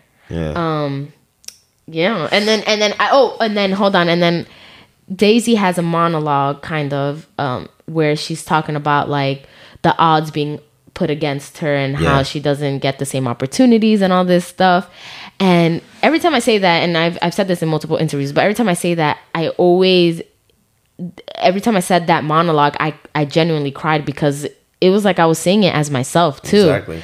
So as soon as I was done with that first scene where Daisy's like talking about that, I look up and literally everyone in the room is crying. They're like in tears, like, oh my God. And like the cameraman is like fucking tear eyed, and Yeah. the person behind the computer is looking at me with tear eye, and then um and Tracy was pregnant at this time, and she's sitting. I think Tracy was in the room. Yeah, she was pregnant, and she's teared eyed, like. And I'm just like, everyone was crying, and I knew immediately that there was like some kind of connection that was made. Yep. Um, and before I left, though, like you said, you told me to tell them, and they were like, "Thank you so much for coming," whatever. And I was like, "Can I just say one thing?" And that's when I expressed myself, and I was like, I was like, if this ends right here, right now for me, I'm just so thankful because I've never made it this far in my career. Like, I've always wanted to be in a place like this. People never make it, not even to a callback from a self, t- like, not even like to anything basically from where I grew up at, from the hood. Nobody ever makes it out. Like, I'm the first one to experience this, which is so crazy. And they were like, like I don't know, I guess they just kind of loved that I was able to express myself and they kind of got a little background story of who I am and Yep. I guess that's when they truly saw that I was Daisy Yep. because how Daisy how they how they wrote Daisy how she grew up in a, in a you know low income neighborhood and she comes from a Yeah. single mom or whatever um so they knew that I was I was the da- the Daisy for them Yeah.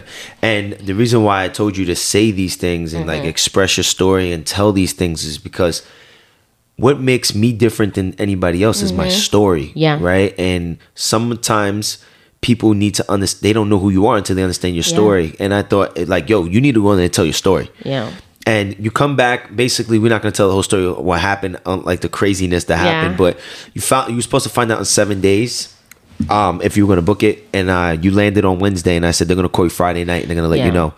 And they called you Friday night. You booked it. We went crazy. Um, you end up like my dad likes to say the other day when he when he came to visit, he was like, "Yo, not for nothing, Nate, not for nothing, but you psychic, bro. You you real psychic."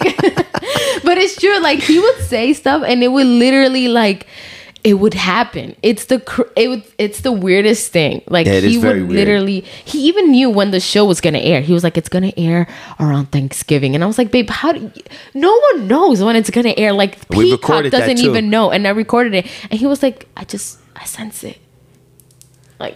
Nah, he do ain't do, he that. do that. But he was like, I sense it. Like, I know it's gonna air. Anyways, it came out the day after Thanksgiving. the day after Thanksgiving. Yeah. Yeah, and I said that's the perfect time to do Yeah. it. And they it, it, they didn't know when it was coming out, right? Yeah, Because you got finished he- filming in September. Yeah. So but he knew that I was gonna get the call and I knew he was gonna get Friday. a call. I was waiting with my phone. It was around like eight thirty. I was like, Yeah. they're gonna call you. You're gonna book it. So they call Ree. They she books it. Now I'm like, damn, what am I gonna do? Yeah. And that's when it hit me. I'm like, damn, she's going to LA. So we came to LA. I took two weeks off work. We moved into the apartment. When I came out here, I did not want to go back to New York. And I was like, my calling is telling me to come out here for some gut Mm-hmm. reason. But now I had all my fear come on. Like, Mm-hmm.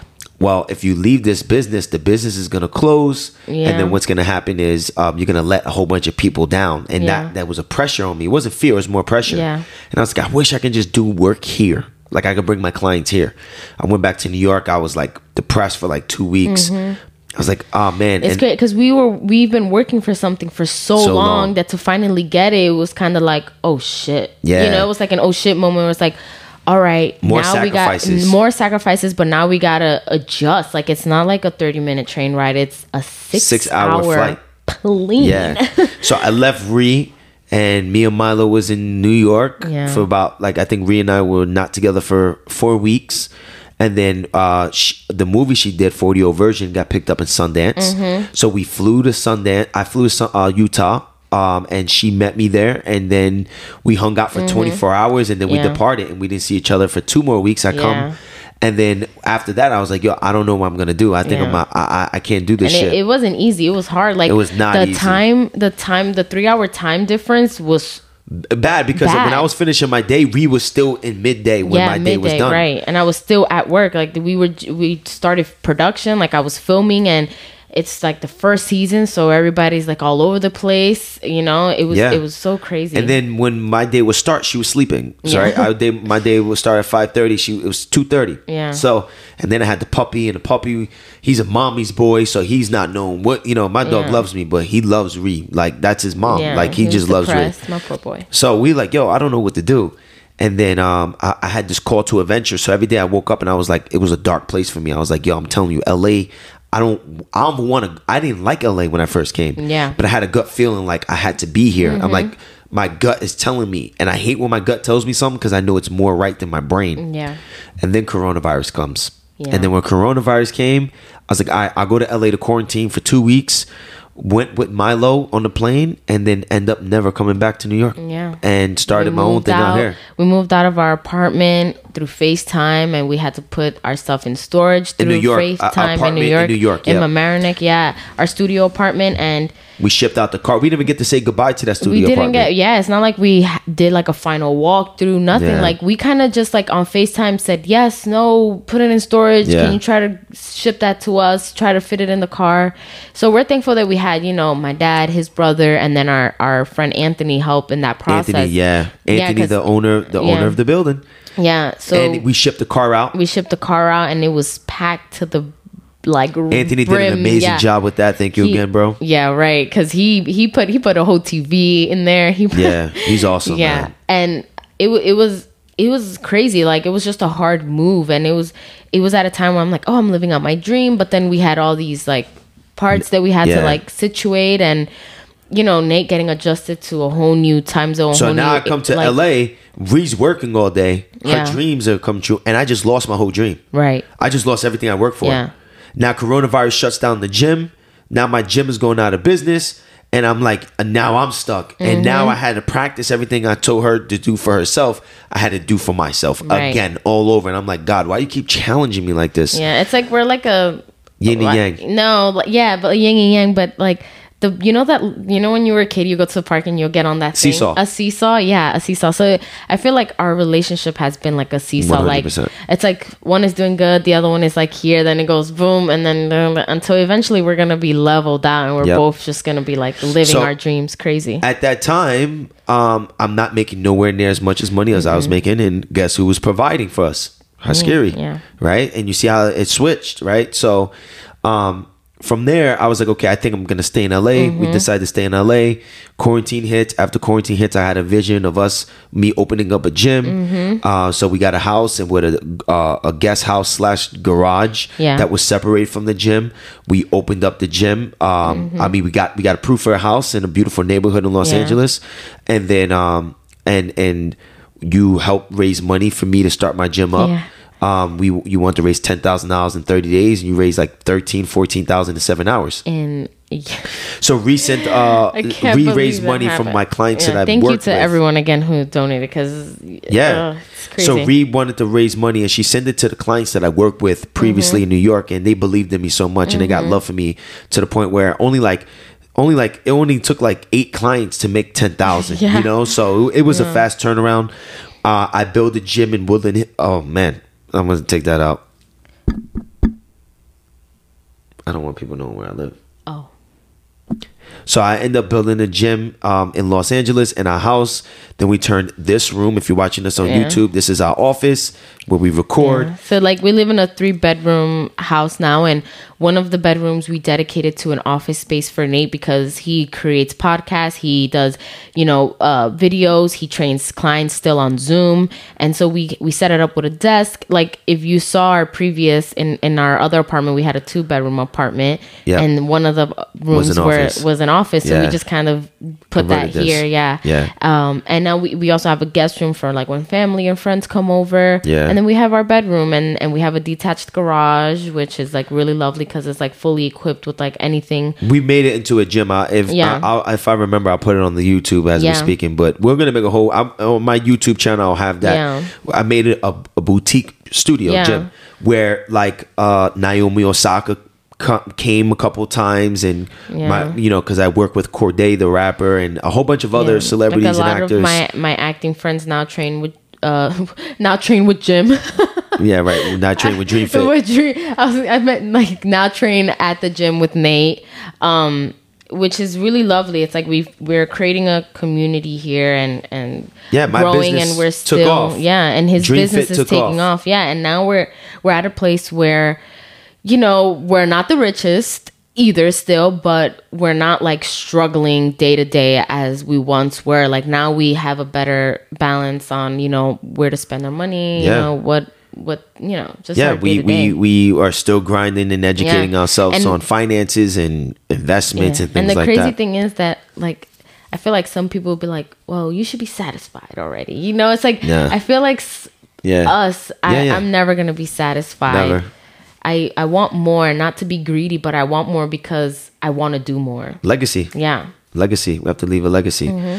Um, so let's get to some questions that we have. Yeah. All right, guys. So we have some questions that um, we put on Instagram that we're going to do this podcast, and we we picked a couple questions for Ree to answer at the end of this podcast. Yeah. All right. So the first question is, um, how do you guys dedicate time for each other when the schedule is hectic? That's a really great question. Um, everything right now, we're st- you know, in our relationship, we're always learning and growing and and figuring out new ways on how to do things. And you know, with every because in our careers, it's not like we have a set schedule uh, every day, a regular nine to five. So depending on what the day is looking like, we work around that and we try to find ways to like, you know, make time for each other or maybe have like dinner. Like I remember expressing tonight not so long ago, like, hey, you're always working, which is fine, but we need to have time to eat dinner together. Like that's one of my things I wanted to do. And he made time for us to eat dinner. And, you know, it wasn't like a every night thing, but there was a, a effort being put for us to eat dinner. And uh, we try to do things on the weekends too. Like he's Yeah. taken Sunday off. Like he strictly Sunday. He doesn't take on any clients. He doesn't do anything on Sundays. That's kind of like our day, our decompressing day, decompressing day. Um, we just chill, we relax, and we spend time with each other. We spend time with the dogs. Yeah. Um, and it's just a little thing so that it at the end of like a week we're like, oh, we did a lot of things together. Yeah, we definitely. Um, one of the things that um, we we you know as Ree said is that we'll have something planned sometimes, and then boom, like our accountant will call, or her agent will call, or a lawyer will call, and it's like business time when we went to get into a time of relaxation. So, but what we did is, and I the things that we do that really work and that we love to do is we love to go food shopping together. You know, we food shop a lot together. Like we eat really healthy. Yeah. Um, I try to get and train with her as much as I can. Right now, Ree is in a position where she's getting ready for uh, season 2 So she wasn't really allowed to do so much project. So she was home a little more, and I was working a little more. And I work from home. I got the gym in the backyard. So. Um, it was it's really challenging but the, the the it's gonna flip over when she goes back to set and she's really busy. So we created these little laws that we do to make sure we spend time with each other. Um and Ree was really big on like yo you're gonna start eating dinner. I don't care like don't make no plans Yeah. at this time. You're gonna eat dinner with me. And i'm like oh okay i'll Yeah. make i'll make that happen because i as an entrepreneur i'm always trying to like work Yeah. work and sometimes my work ethic He's is over the roof everything. Like, you know, he's his customer service, he's his accountant accountant, he's the, Marketer. the face of it, the marketing. Yeah, so he's everything. Unlike me, I kind of have help on this end because I, I don't own Peacock. Like, you know, they have people that help them and work for them. I, I'm just the actor and I provide a service. Um, but also, what we do is we find a really good show to watch. And I Yes, think I was during getting that, that. during that time, we're like, we've binged so many shows. So if you have Yeah. any show recommendations, please give it to us and let us know. Um, but we do find, we try to find like Every a good night. show or a good movie every night. And that's kind of like our time. That's every we night watch we, it. Mm-hmm. we we watch it Uh, every night we do that and another thing we started to do too is we make sure that like today for an example when we're done with this we're most likely going to go for an hour walk with the Mm-hmm. dogs we got two puppies so we take them on an hour walk so we do an our walk we we find um, as much as we can um, and then with like she said sundays is the day that Mm-hmm. i shut everything down to the point where i don't even do anything business wise like even text messages Mm-hmm. as much as you know i can afford to like as far as like I don't want to overwhelm myself on Monday Yeah. morning with so many text messages, but um, so yeah, that's how we make time for each other. We watch Yeah. shows. Sundays are our day. Uh, even when acting is back on, Sundays is off. And now Yeah. usually she's gonna have to get ready and study on Sundays, but we'll make sure we'll make time for each other. Yeah, so that that's what I'm saying. Like once once I start work back up again, we're gonna find a different way on what kind of routine would work for us, and and Exactly. keep adjusting. And you know, if you have a career similar to ours, or if you're just entrepreneurs, you're just gonna have to find ways constantly on how to make time for each other. Yeah, and it's about the, and you gotta understand everything is seasonal, right? So it's like we just had COVID, and there was times where we had two months straight with each other every Yeah. day. Then there was times where we were grinding for two months straight. Yeah. So it all changes, but just understand that you know there's gonna be time times where you're not gonna have that much time with each other, and you're gonna have to make something. You know, look forward to something. Mm-hmm. So. I, I know like after she's done filming this season two, I want to do like a little vacation. Like you know, Yeah. you know, we were supposed to do that when she was done with uh season one. We wanted to go to Hawaii for a week, and that's when COVID hit, and that you know And they- everything, the world got shut down and you already know the it, rest of that story. um, All right, what's the next couple questions for you? Oh yes, sir. Let me. Um, I saw what's your height? What's your height? how tall are you? I like to believe I'm five three. She's five two. I say I'm five three in auditions. Okay, I am. Depending on what kind of shoes I got, I can be five three. What's your favorite song? My favorite song. I don't know if I have a, a the favorite like number one song, but um top five is "Manifest" by Russ. I knew it. I was about to say we used to listen to that song before we manifested anything. all the freaking time. And then I would say, hold on, because I, I have I have a lot of good songs. Hold on. I have a whole playlist. It's called Haskiri's playlist on Spotify. I think it's public. So if you go on there, you're gonna be going through an emotional roller coaster. You're gonna be hyped and sad and go back to the 80s. Um, what other song? Anything Pink. I love Pink. Um, Pink is just a really dope artist. She's like we watched the documentary not so long ago and it was so good. She's just she's so great. She has a great singing voice. Um okay, and then somebody said, "What is your ethnicity?" I am Dominican and Puerto Rican. Yeah. Yeah. All right. And Nate, just to clarify this because Nate is not Latino, okay? He is not Yeah. Hispanic. Just to kind of clarify that and, you know, clear the air with that stuff. I'm biracial. My father's a black man, yeah. ancestors from Africa. My mom is a white woman, Yeah. ancestors from Europe. Europe. you said it like- British. um, I'm British. My mom's British, Irish, German, Italian, French. My dad is black, Yeah. African American. So Crazy. And I got the last name Ortiz because that was my mother's married name. And when I was born, my mom still had her married name Yeah. from her previous relationship. I will The be changing my last name to Turner this year before I pu- publish any books and stuff. So Yeah. all right, Um, is that you got another question? Th- yeah, but this is Go ahead. regarding the show says, what are your fave uh, ships or relationships, friendships on Saved by the Bell? Um, that's a good one. I I think one of my favorite like relationships on Saved by the Bell is me and Josie, Daisy Yeah. and Lexi, because they're completely opposite of each other. Yeah. And like Daisy wants to help Lexi so much all the time that she's always like regardless of how Lexi responds to her like oh you're you're so dumb. That's not a great idea. Daisy knows she's that Lexi's going to come around eventually and be like okay let's do your idea. Um and it's just funny to watch kind of like that dynamic. Like even no matter how many no's she gets from Lexi I'm always there like I got an idea. Pick me. Choose me yeah, I so like it's that. kind of it's kind of fun. It's just to see play the opposites, and it's fun to see like um, if we ever do kind of change roles of like me kind of telling her no and her kind of accepting that. It'll be fun to see that. So Yeah. I think I think I like that relationship a lot. Yeah. awesome. All right. Well, what a great podcast this was. Thank you. What do you think? I think it, It was was, amazing. good. It was amazing. I'm so hard on myself. I feel like maybe we could do another one and have people ask us. I don't know. Oh, yeah, What we'll do you have- guys want to know more of? There's so many things that we didn't mention because I mean it a can be like. Oh, Oh, I mean, it's our, it's my whole life. Two you know? hours. This Yeah. podcast would have been like four hours if we would have went deeper to a lot of things. You know, Yeah. like. But it's it's okay. It's all about outlining as Yeah. much as we can so we can motivate the listener Yeah. to follow their dream and Yeah. encourage their loved ones to follow their dream as well. Yeah. You know? It's true. Um go ahead. Yeah, I was gonna say just to kind of recap everything is sacrificing, you know, surrounding yourself with the like-minded people, people who are gonna uplift you and support you, and people who are gonna believe in you, um, and just also believing in yourself f- first and foremost. You know, because if you don't believe in yourself, then you're just how are you gonna make it out? You Yeah. know, you gotta Yeah. have that strong belief within yourself and educate yourself and invest in yourself. As you guys heard we've you know used up our last bit of Everything. money, sometimes and you know we picked and choose like what we you know do we want to go out or do we want to sacrifice and and work towards our dreams? And it was always our dreams and now look where we're at now and everything is paying off. And it may not pay off within the first month within the first year within the first two years but you have to like believe that it will eventually. Yeah.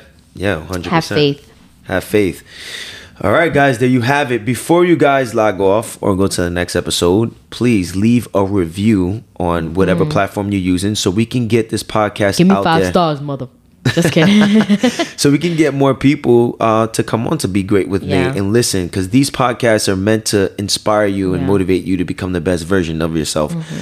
Um, you can also share this episode with a friend or family member that you think that needs to hear it. Mm-hmm. Um, if you're watching this on YouTube, please take the time to subscribe, um, leave a comment uh, below, and for those that are listening and watching the podcast, you can send me an email at begreatwithnate at gmail.com to be able to ask any questions you may have. Um, I hope you guys enjoyed this podcast. Um, thank you so much for coming on, my lovely guest. Thank Um, you. you did an amazing and, job. And just to clarify, be great with Nate with the H at the end because I know. Yeah, yeah, with. Gmail. Yeah, my Instagram is be great wit w i t Nate because I can't get the Yeah. H because someone's using it. Yeah, We should all spam that account. Right. he- no, I'm just kidding. Right. Uh, okay, yeah. Thank you for having me. It was really fun. I would love to hear everyone's feedback. If y'all enjoyed this episode, where if can y'all people wanna- find you? Oh yeah. Um, you can find me on Instagram at Haskiri H A S K I R I, or you can find me on Twitter at Haskiri underscore, or you Where, can where can they find Saved by the Bell? and you can yeah that's what I was gonna get to and you can jeez give me a second My bad, my no bad. it's okay. um, and you can also catch uh, season one of Saved by the Bell on Peacock the Peacock TV app you can get it on Roku or you can get it on your phone um, and you can watch all 10 episodes I play Daisy Jimenez and it's a great great show it's a, such a diverse cast and it's comedy but it also you know talks about topics that we're facing in today's world um, but it's still lighthearted it's fresh and um, yeah, give it a try and and let me know what you guys think. Rotten Tomato Award coming. Yeah, we got the Rotten Potential Toma- Emmy coming. potential Emmy. Let's Yeah, manifest that. and maybe by the time you guys hear this episode, it'll be June, and um, a magazine should be coming out with me featured in it, which Yeah, is this also episode really cool. will be before that. What uh, what magazine is that? Can Well, you say? it? Well, no, because I have to wait for it to come out. Oh, I didn't know yeah, that. yeah. That's Okay, why I said maybe it's there's a magazine coming out where I'm gonna be featured. Yeah, you'll in it, see her which in the is- magazine. which is really really cool. Yeah. Um, this episode will be out in the first week of June. yeah and without i a just doubt. and i just kind of want to highlight that like it's so crazy it's still to me is so crazy that i i went through periods of time where i didn't get no auditions and i didn't get anything and i would dream to be here and now that i'm here i'm like it's it's just i can't believe it like i could believe it but i can't believe it so it's possible for anyone and everyone yeah There you go. Have faith. yeah Manifest. Think and grow rich. Read it. and this Watch is, videos. Listen to podcasts like this. Keep going. Don't this- give up. And before we end this, we're gonna do ASMR. This is us educating ourselves. That's the books. What are the you pages, doing right That's now? the pages turning of education. This girl's crazy, bro. All right, guys. Thank you so much. I hope you guys enjoyed this podcast. Yeah. I'll see you next time. Peace.